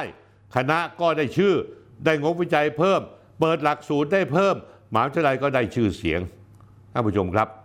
ขอประทานโทษทางนักนักวิชาการและอาจารย์ครับ มันบัดซบจริงๆท่านผู้ชมครับ แต่คนที่เสียคือประเทศชาติประชาชนผู้เสียภาษี นิสิตนักศึกษาที่ต้องเรียนกับนักวิชาการ ต้องอ่านงานวิจัยจอมปลอมสังคมที่ตกต่ำลงเรื่อยๆ เพราะเหล่าคนขี้โกงในคราบนักวิชาการเหล่านี้ ข้อมูลมีว่าปัจจุบันในแวดวงวิชาการนั้นมีดัชนีชี้วัดของสถาบันการศึกษา หนึ่งในนั้นคืองานวิจัยที่ไม่ได้จับเฉพาะตัวอาจารย์ แต่จะได้ทั้งภาควิชาทั้งคณะและทั้งมหาวิทยาลัยด้วย สิ่งเหล่านี้เป็นผลพวงที่ได้ประโยชน์ร่วมกันตั้งแต่จุดเริ่มต้นมาจากอาจารย์ บางคนขยันก็สร้างได้ปีละเก้าเรื่อง พวกนี้จะช่วยทำให้โปรไฟล์อาจารย์ดีขึ้น อันดับของมหาวิทยาลัยก็สูงขึ้น ทีนี้พวกที่ซื้องานวิจัยก็ทำให้รายชื่อมหาวิทยาลัยสูงขึ้นได้ เพราะเวลา เมืองนอกเขาประกวดอันดับแรงกิ้งเขาจะดูเรื่องจำนวนเปเปอร์ผลงานตีพิมพ์ในวารสารวิชาการ เรื่องของงานอ้างอิงงานวิจัยทำแล้วมีคนมาอ้างอิงใช้งานวิจัยเท่าไหร่ ถ้ามีคนมาอ้างอิงเยอะ แสดงว่างานเรามีคุณภาพ ตรงนี้ถ้ายิ่งมากอันดับของมหาลัยจะสูงขึ้น เป็นอันดับที่สร้างขึ้นมาเอง และท่านผู้ชมครับจะมีการปั่นคุณภาพ ศาสตราจารย์ท่านนั้นให้สูงขึ้น ด้วยการอ้างอิงงานตัวเอง จากงานวิจัยที่เขาซื้อมาที่เขาซื้อมา คิดว่าผู้บริหารไม่รู้เรื่องครับ แต่อันดับมีผลกับงบประมาณเรื่องความน่าเรียน ถ้าไม่มีอะไรเลยไม่มีจุดเด่น ก็ดึงนักศึกษาไม่ได้ รัฐให้การสนับสนุนบางส่วนที่เหลือคุณต้องหาเอง เงินรายได้จากนักศึกษาสร้างหลักสูตร ปริญญาโทเก็บ4 0 0แสนบาท นี่คือรายได้ แต่ใครจะมาเรียนต้องดูอันดับมหาวิทยาลัยที่ดีๆ อาจารย์ต้องมีโปรไฟล์สวยๆ อาจารย์มาเป็นที่ปรึกษาก็ได้ ค่าที่ปรึกษาอีกก็เงินทั้งนั้นแหละท่านผู้ชมครับ ปัจจุบันนี้อาจารย์มหาวิทยาลัยต่าง ๆ ถูกบังคับให้ทำงาน 4 ด้าน 1. การสอน 2. งานวิจัย 3. บริหารทางวิชาการ 4. การทำนุบำรุงศิลปวัฒนธรรม โดยงานวิจัยจะเป็นปัจจัยสำคัญทำให้นักวิชาการสาขาต่างๆ สามารถอัปเกรดตำแหน่งวิชาการของตัวเองไปได้ ไปเป็นผู้ช่วยศาสตราจารย์ผอสอรองศาสตราจารย์รอสอหรือสอคือศาสตราจารย์ท่านผู้ชมครับ ปัจจุบันโดยเฉลี่ยศาสตราจารย์ในมหาวิทยาลัยชั้นนำจะมีเงินเดือนประมาณ 1 0 0 0 0แสนบาท รวมทั้งเงินประจำตำแหน่งทางวิชาการ เช่น ถ้าจบใหม่เป็นอาจารย์จะมีเงินเดือน 42,000 บาท แต่ได้ตำแหน่งทางวิชาการ เช่น รอสอรองศาสตราจารย์จะได้เงินเพิ่มเกือบ 20,000 บาท ถ้าไปเป็นที่ปรึกษาก็ได้ค่าที่ปรึกษาเพิ่ม ถ้าไปเป็นวิทยากรบรรยายก็ได้เพิ่มอีก มาสอนในภาคพิเศษที่เขาสอนอาทิตย์หนึ่งก็ได้ชั่วโมงละ 2 ถึง 3,000 บาท ก็แล้วแต่ระเบียบของแต่ละที่ นอกจากนี้เอาโปรไฟล์นี้ไปขอทุนวิจัยกระทรวงอวถ้าโปรไฟล์ดีกระทรวงก็จะให้ทุนขอได้ตั้ง ขอได้ตั้งแต่หลักแสนจนถึงหลักล้าน สูงสุดคือหลักร้อยล้าน มันจะส่งผลโดยรวมทุกอย่างและการตีพิมพ์ ก็จะมาเอาเงินรางวัลจากมหาวิทยาลัยได้ท่านผู้ชมครับ เมื่อมีแรงกดดันเรื่องการจัดอันดับแล้ว การจัดอันดับใช้เรื่องการตีพิมพ์เป็นหลักใหญ่ 30-40%มหาวิทยาลัยจึงออกมากดดันอาจารย์ ให้ตีพิมพ์ผลงานและเอาเรื่องตีพิมพ์ผลงาน เป็นเงื่อนไขในการเลื่อนตำแหน่ง ซึ่งตรงนี้อาจารย์ส่วนมากได้รับความกดดัน เพราะอาจจะไม่ได้รับการแนะนำอย่างครบถ้วนสมบูรณ์ว่า การผลิตผลงานต้องทำอย่างไร อยู่ดีๆมาบังคับว่าเอาผลงานแล้ว ตัวเองก็ไม่รู้เรื่องว่าต้องทำงานยังไงบ้างท่านผู้ชมครับประเด็นการซื้องานวิจัยนั้นเล่นเอาท่านรัฐมนตรีอวอเนกเหล่าธรรมทัศน์ เก้าอี้ร้อน โดนสื่อปูดว่าอดีตทีมงานเป็นเอเย่นซื้องานวิจัย เรื่องนี้คุณอเนกเหล่าธรรมทัศน์กระโดดตัวยาว หลังจากสื่อในเครือมติชนออกมาตีข่าวว่ามีอดีตทีมงานของรัฐมนตรีอเนกที่ทำตัวเป็นเอเย่นซื้องานวิจัย เปิดคอร์สติวรับรองผล ผู้สนใจต้องจ่ายค่าอบรม 50,000 บาท ดรอเนก ตามธรรมชาติเลยก็เป็นที่เข้าใจได้ ออกมาปฏิเสธทันทีว่าคนคนนั้นไม่เคยเป็นทีมงาน บอกชี้แจงว่าคนที่ถูกกล่าวอ้างนั้นไม่เคยเป็นทีมงานของผม เป็นอาจารย์คณะรัฐศาสตร์มหาไทยรังสิตในสมัยที่ตัวเองเป็นอธิการบดีวิทยาลัยรัฐกิจนะต่อมาอาจารย์คนนั้นที่ถูกกล่าวหาเนี่ยออกจากมรังสิตไปเป็นอาจารย์ที่จุฬาและลาออก ปัจจุบันไปสอนที่มหาวิทยาลัยในประเทศเวียดนามนะฮะท่านผู้ชมครับ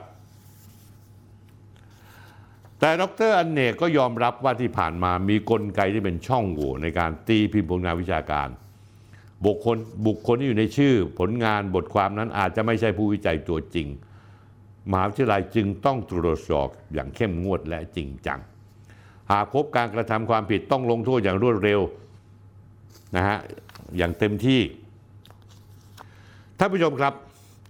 สำหรับงานวิจัยที่ตีพิมพ์หนึ่งปีต่อหนึ่งเรื่องนะท่านผู้ชมรู้มาในข้อเท็จจริง ถ้าทำจริงเนี่ยหนักหนาสาหัสมาก แต่กลับมีนักวิชาการอายุน้อยร้อยเปเปอร์2565 ตีพิมพ์ผลงานวิชาการกว่า 150 เรื่อง 150 เรื่องท่านผู้ชม วิจัยกันจริง ๆ เรื่องหนึ่งปีนึงก็แทบตายหาแล้ว นี่แกตีได้ถึง 150 เรื่อง มันก็เลยเป็นอะไรที่แปลก ไม่ได้หยุดค้นหยุดอยู่ที่นั้น ที่มหาลัยแห่งนี้ สืบค้นเพิ่มเติมเรื่อยๆ ในเครือข่ายไปเจอมากกว่านี้มหาวิทยาลัยมหาสารคามมหาวิทยาลัยขอนแก่น ราชพัฒพิบูลสงคราม ราชพัฒภูเก็ต แม่โจ้ ล่าสุดมีมหาวิทยาลัยหัดใหญ่สงขลานครินก็มีคนทำจนถูกเสนอโปรดเกล้า ให้แต่งตั้งเป็นศาสตราจารย์ แต่สุดท้ายก็จำเป็นต้องดึงเรื่องกลับท่านผู้ชมครับ การจัดการเรื่องความสะอาดของวงการวิจัยอุดมศึกษาท่านผู้ชมครับมันเหมือนทุนจีนสีเทา หรือทุนสีเทาจากบ่นการพนัน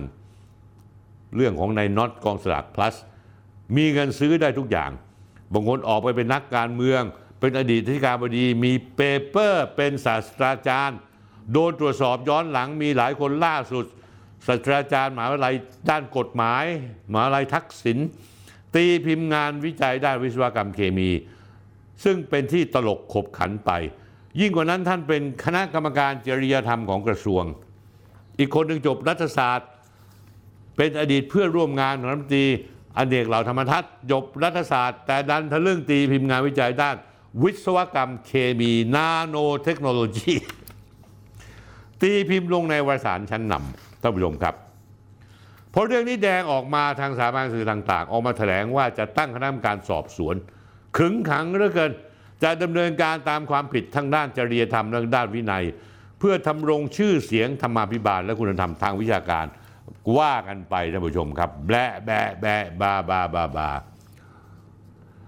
พอเรื่องซาขึ้นลงไปก็มีข่าวอื่นมากลบ ผมไม่รู้ว่าผ่านไปสองสามสัปดาห์แล้ว ไม่รู้คณะกรรมการสอบสวนทำกันไปถึงไหนแล้ว ท้ายสุดวงการวิชาการก็เน่าเฟะเละเทะ ไม่ต่างกว่าวงการราชการทหารตำรวจ พอเกิดเรื่องอื้อฉาวก็กดสูตรทำการเป็นสเต็ปเขาทำไงมาท่านผู้ชมหนึ่งถ้าเป็นเรื่องใหญ่รีบโยกย้ายออกจากตำแหน่งเข้ามาประจำที่หน่วยงานส่วนกลางสองออกแถลงการตีข่าวกันว่าจะตั้งกรรมการ สอบสวนให้ถึงที่สุด ไม่ว่าถึงใครก็จะไม่เว้น สามทิ้งระยะไว้สักพักหนึ่ง พอเรื่องเงียบก็มีการเกี้ยเสียกันสำเร็จก็ให้กลับมาปฏิบัติหน้าที่ทำงานในตำแหน่งเดิมวนลูปนี้ไปท่านผู้ชมครับ เมื่อขุดลึกลงไปแล้วจะเห็นได้ชัดว่ามันเป็นปัญหาเชิงโครงสร้าง เป็นปัญหาที่เป็นลูกโซ่เกี่ยวพันกันไปหมด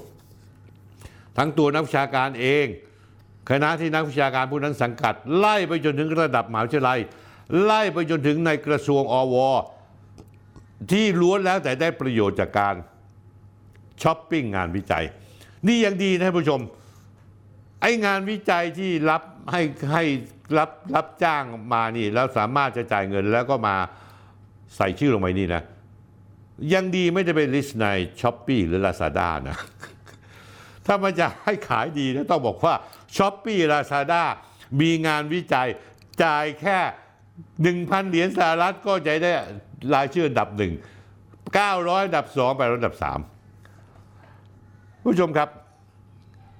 การช้อปปิ้งงานวิจัยเป็นเทรนด์ใหม่ที่เพิ่งเกิดขึ้น ต้องถือว่าเป็นเทรนด์ที่เลวร้ายที่สุด และสะท้อนเห็นความล่มสลายของทั้งระบบของงานวิชาการเป็นได้ ผมได้คุยเรื่องนี้กับพี่ชายผม ศาสตราจารย์ด็อกเตอร์นายแพทย์ศักชัยลิมทองกุล และหลานสาวผมคือด็อกเตอร์พิมพาลิมทองกุล ซึ่งทั้งคนบอกว่าเรื่องทุจริตเกี่ยวกับการจ้างใส่ชื่อการวิจัยนั้น มีมานานแล้ว แต่ไม่โจงครึ่มเท่าปัจจุบัน แต่กรณีที่ซื้องานวิจัยผ่านระบบออนไลน์นี้เพิ่งเคยได้ยิน โดยเฉพาะยิ่งการซื้องานวิจัยแบบข้ามสาขา งานวิจัยที่ไม่เกี่ยวข้องกับความเชี่ยวชาญของตัวเองเลยแม้แต่น้อยท่านผู้ชมครับ ต้องถือว่าไรอย่างอาย แต่ท่านผู้ชมรู้ไหมสังคมเมืองไทยหน่วยงานต่างๆ ล้วนแล้วแต่ใจดำและหน้าด้านกันทุกคน เดี๋ยวนี้ สังคมไทยกลายเป็นสังคมใจดำและหน้าด้าน พี่ชายผมและหลานสาวผม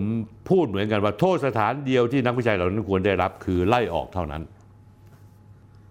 ท่านผู้ชมฟังแล้วรู้สึกเศร้าเหมือนผมไหม ตำรวจที่เราหวังว่าจะอำนวยความยุติธรรมแล้วดูแลปกป้องเราได้ กับรับเงินอาชญากรรม อาชญากรปปงที่จะต้องตรวจสอบเส้นทางการเงินของอาชญากร แต่บางส่วนก็รับเงินอาชญากรไปแล้วก็ปกปิด ทหารเรือเรือล่ม ก็เป็นห่วงอย่างเดียวว่าคนตายห้าคนยังหาไม่เจอ แต่จนกระทั่งผ่านมาเนี่ยเป็นเดือนแล้วยังไม่รู้ว่าความผิดพลาดอยู่ที่ใคร พระสงฆ์องค์เจ้า พระเสพเมถุนนี่เยอะแยะไปหมด พระอมเงินของอุบาสกอุบาสิกาที่มาบริจาคให้กับวัด เพื่อกิจกรรมของวัด เจ้าวาดร่ำรวยเป็นร้อยร้อยล้าน ญาติพี่น้องเจ้าอาวาดก็ได้ส่วนแบ่งไปด้วย นักวิชาการที่โกงเรื่องงานวิจัย และเสือกได้ตำแหน่งเป็นผู้ช่วยศาสตราจารย์ รองศาสตราจารย์ ศาสตราจารย์ท่านผู้ชมครับ วันนี้เราไหว้ใครได้มั่งในประเทศไทย นักวิชาการแม่งก็เป็นอย่างนี้ พระก็เป็นอย่างนี้ตำรวจก็เป็นอย่างนี้ ทหารก็เป็นอย่างนี้ มันถึงคราวที่ประเทศไทยมันล่มสลายหรือยัง ล่มสลายแน่นอนท่านผู้ชม นี่คืออีกหนึ่งตัวอย่างของความพินาศจิบหายของโครงสร้างของสังคมไทย ซึ่งมันจะเกินเยียวยาแล้วครับท่านผู้ชมครับเมื่อสัปดาห์ที่แล้วพฤหัสบดีที่ 26 มกราคม 2566 เรื่องของการย้ายหมอชนบทคนหนึ่ง ซึ่งเป็นผู้อำนวยการโรงพยาบาลที่อำเภอจันนะ อยู่ที่อำเภอจันนะมาเป็นผู้อำนวยการมาร่วม 20 กว่าปี ถูกย้ายไปที่อำเภอสะบ้าย้อย ก็ปรากฏว่ามีดราม่าเกิดขึ้น มีทั้งประชาชนมีทั้งผู้ว่าราชการจังหวัด ซึ่งไม่เข้าท่าเข้าทาง มาคัดค้านในการย้าย คือ 26 มกราคมคุณนายแพทย์สวัสดิ์อภิวัจนีวงศ์ผู้ตรวจราชการ กระทรวงสาธารณสุขปฏิบัติราชการแทนปลัดกระทรวงสาธารณสุข ย้ายคุณหมอสุพัฒน์หาสุวรรณกิจ ผู้อำนวยการโรงพยาบาลจันนะไปดำรงตำแหน่งผู้อำนวยการโรงพยาบาลสบ้าย้อย สังกัดสำนักงานสาธารณสุขจังหวัดสงขลา มีผลตั้งแต่ 25 มกราคมเป็นต้นไป พอคำสั่งย้ายออกพวกบรรดาสมาชิกของชมรมแพทย์ชนบทรวมทั้งเครือข่ายที่ มีทั้ง NGO ทั้งหลายโดนเหมือนผีโดนสาดน้ำมนต์เหมือนหมาถูกน้ำร้อนลวกนะฮะเครือข่ายของแพทย์ชนบทนั้นเนี่ยเกิดมาจากเจ้าของทฤษฎีสามเหลี่ยมขยื่นภูเขาคือคุณหมอประเวศวสี แต่จริง ๆ แล้วเมื่อผ่านเวลาผ่านไปท่าแท้ก็เริ่มออกว่าเป็นการรวมตัวของหมอกลุ่มหนึ่งที่อ้างคำว่าชนบท มาสร้างอิทธิพลสร้างอำนาจต่อรองให้ตัวเอง พัฒนาจนกลายเป็นพวกกลุ่มมาเฟียตระกูลสอ เช่น สปสช สสส สช สพช สยายปีกอิทธิพลไปแวดวงอื่น ไปอยู่ที่ไทย PBS ไปเป็นกรรมการกสทช กองทุนสื่อสร้างสรรค์ เอาเงินภาษีงบประมาณประเทศมาละเลง กับแวดวงพวกตัวเองจนหลังๆ แวดวงหมอเขาเรียกว่าชมรมแพทย์ชนบท น่าจะเปลี่ยนชื่อเป็นชมรมแพทย์อ้างชนบทเสียมากกว่า การย้ายครั้งนี้ก็เลยถูกพวกชมรมพวกนี้ออกมากดดัน2564ท่านผู้ชมครับถ้าจำได้ ชมรมแพทย์ชนบทรวมถึงคุณหมอสุพัฒน์คนนี้ออกมากดดันให้มีการจัดซื้อชุดตรวจโควิด ชุดตรวจ ATK ที่ตัวเองหนุนหลังอยู่ แม้มีราคาที่แพงกว่าราคาที่ประมูลได้มาก แล้วยังออกมาโจมตี ATK ยี่ห้อเลอร์พูจากจีนที่ชนะการประมูลยางสาดเสียสาดเทว่าไม่ได้มาตรฐาน ไม่ใช่หน้าที่หมอชนบทเลย แต่ก็มาทำในเรื่องนี้ สุดท้ายแล้วความเคลื่อนไหวดังกล่าวก็ไม่ประสบผลสำเร็จเพราะเขารู้ทันชมรมแพทย์อ้างชนบท คุณหมอสุพัฒน์เนี่ยเป็นประธานชมรมแพทย์ชนบทตั้งแต่ปี 63 ในปี 64 คุณหมอสุพัฒน์และชมรมแพทย์ทั้งหมดมีชนักติดหลังหาประโยชน์จากกรณี Home Isolation ก็คือว่า หมอชนบทสร้างภาพเข้ามาตรวจช่วยตรวจ ATK ให้กับคนกรุงเทพตรวจไปแสนคน ประชาชนนึกว่าเป็นปฏิบัติการจิตอาสามาตรวจให้ฟรี แต่จริงๆแล้ว ได้ค่าตรวจ ATK ไปหัวละ 400 บาท เอาแสนคนคูณ 400 นี่เท่าไหร่ ไอ้เงินก้อนนี้เนี่ยได้เงินไปเท่าไหร่จากการสร้างภาพสร้างภาพครั้งนั้น นอกจากมาตรวจ ATK กรุงเทพแล้วยังนำไปสู่การดึงคนกรุงเทพเข้าสู่ระบบ Home Isolation หรือการแยกกักตัวที่บ้านในผู้ที่ติดเชื้อโควิด -19 แต่ไปใช้โรงพยาบาลในเครือข่ายของชมรมแพทย์ยมพลยบท ซึ่งเปิดเผยว่าหนึ่งในโรงพยาบาลที่รับ home isolation มากที่สุด คือโรงพยาบาลสิชลอำเภอสิชล สถานการณ์แพร่มากในปี 64 พอโรงพยาบาลสิชล คุณหมออารักษ์วงศ์วรชาติ อดีตอดีตประธานชมรมแพทย์ชนบท จับมือกับสปสช ซึ่งเป็นหนึ่งในเครือข่ายตระกูล ส. เปิดให้โรงพยาบาลสิชลรับคนไข้ home isolation ไปเป็นหมื่นๆคนท่านผู้ชมรู้ไหม รับค่าดูแลคนไข้ home isolation พันราคาพันบาทต่อคน โอ้โห เงินทองมหาศาล เรื่องมันเสือกมาแดงตอนคนกรุงเทพอยู่ในการดูแล home isolation ออกมาโวยวายว่าโรงพยาบาลสิชลอยู่ไกลกรุงเทพไป 7-800 กิโล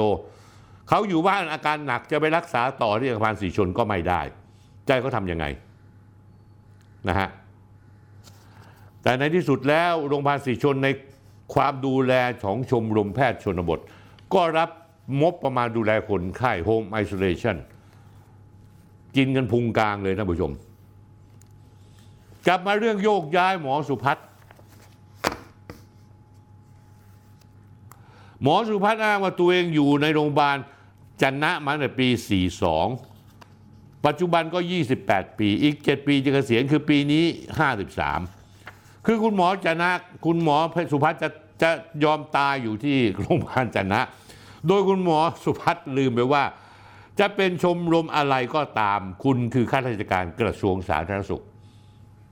และเรื่องนี้ที่น่าตลกที่สุดท่านผู้ชม รู้มาอะไรน่าตลกที่สุดก็คือคนไปเข้าใจว่าเรื่องนี้เป็นเรื่องที่การล้างแค้นกันระหว่างนายอนุทินชาญวีรกุล ที่สนับสนุนกัญชา แล้วนายแพทย์สุพัฒน์ต่อต้าน ชมรมแพทย์ชนต่อต้านกัญชา ก็หาว่าการเมืองกันแกล้ง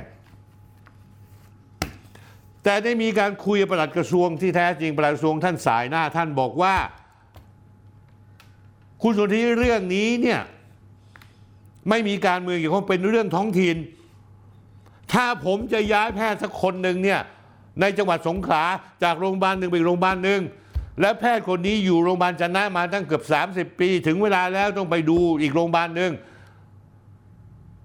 ถ้าผมทำไม่ได้ ผมปกครองหมอในกระทรวงสาธารณสุขไม่ได้ คุณหมอสุพัฒน์ฟังแล้วเข้าใจหรือเปล่า และคนที่ช่วย NGO ทั้งหลาย ที่เขามาเชียร์ตลอดจนท่านผู้ว่าสงขลาซึ่งท่านเผือกเหลือเกิน เข้ามาต่อเข้ามาขอให้ย้ายกลับไป ท่านอยู่กระทรวงมหาดไทย ท่านมายุ่งเรื่องอะไรกับกระทรวงสาธารณสุขเขา เกรงอกเกรงใจข้าราชการและปลัดกระทรวงสาธารณสุขบ้าง ท่านอย่ายุ่งมากนักนะได้ไหมเพราะฉะนั้นแล้วท่านปลัดกระทรวงสาธารณสุขบอกว่านี่เป็นเรื่องภายในเรื่องท้องถิ่น เรื่องของการที่ผมต้องปกครองหมอ แล้วถ้าพูดกันดีๆ ไม่ได้ผมก็ต้องย้าย ไม่ได้เกี่ยวอะไรกับการเมืองเลยท่านผู้ชม เราเข้าใจตรงกันนะนะท่านผู้ชมครับ ท่านผู้ชมครับ รายการวันนี้มีอยู่เพียงแค่นี้ อาทิตย์หน้าก็จะมีทีเด็ดเพิ่มกันมาอีกนะฮะอย่าให้อย่าให้บอกก่อนแล้วล่วงหน้าแล้วกันว่าทีเด็ดคืออะไร แต่ทุกๆอาทิตย์มีเรื่องราวที่สนุกสนานดีเด่นสุดยอด เพราะว่าผมไม่ใช่ทำเรื่องเฉพาะอาชญากรรมตำรวจเหมือนกับคุณชูวิทย์หรือคุณอัจฉริยะ แต่ผมสัมผัสทุกเรื่องที่ไม่ชอบมาพากลทั้งในประเทศไทยและในต่างประเทศ เราค่อยมาเจอกันอาทิตย์หน้าครับ สวัสดีครับ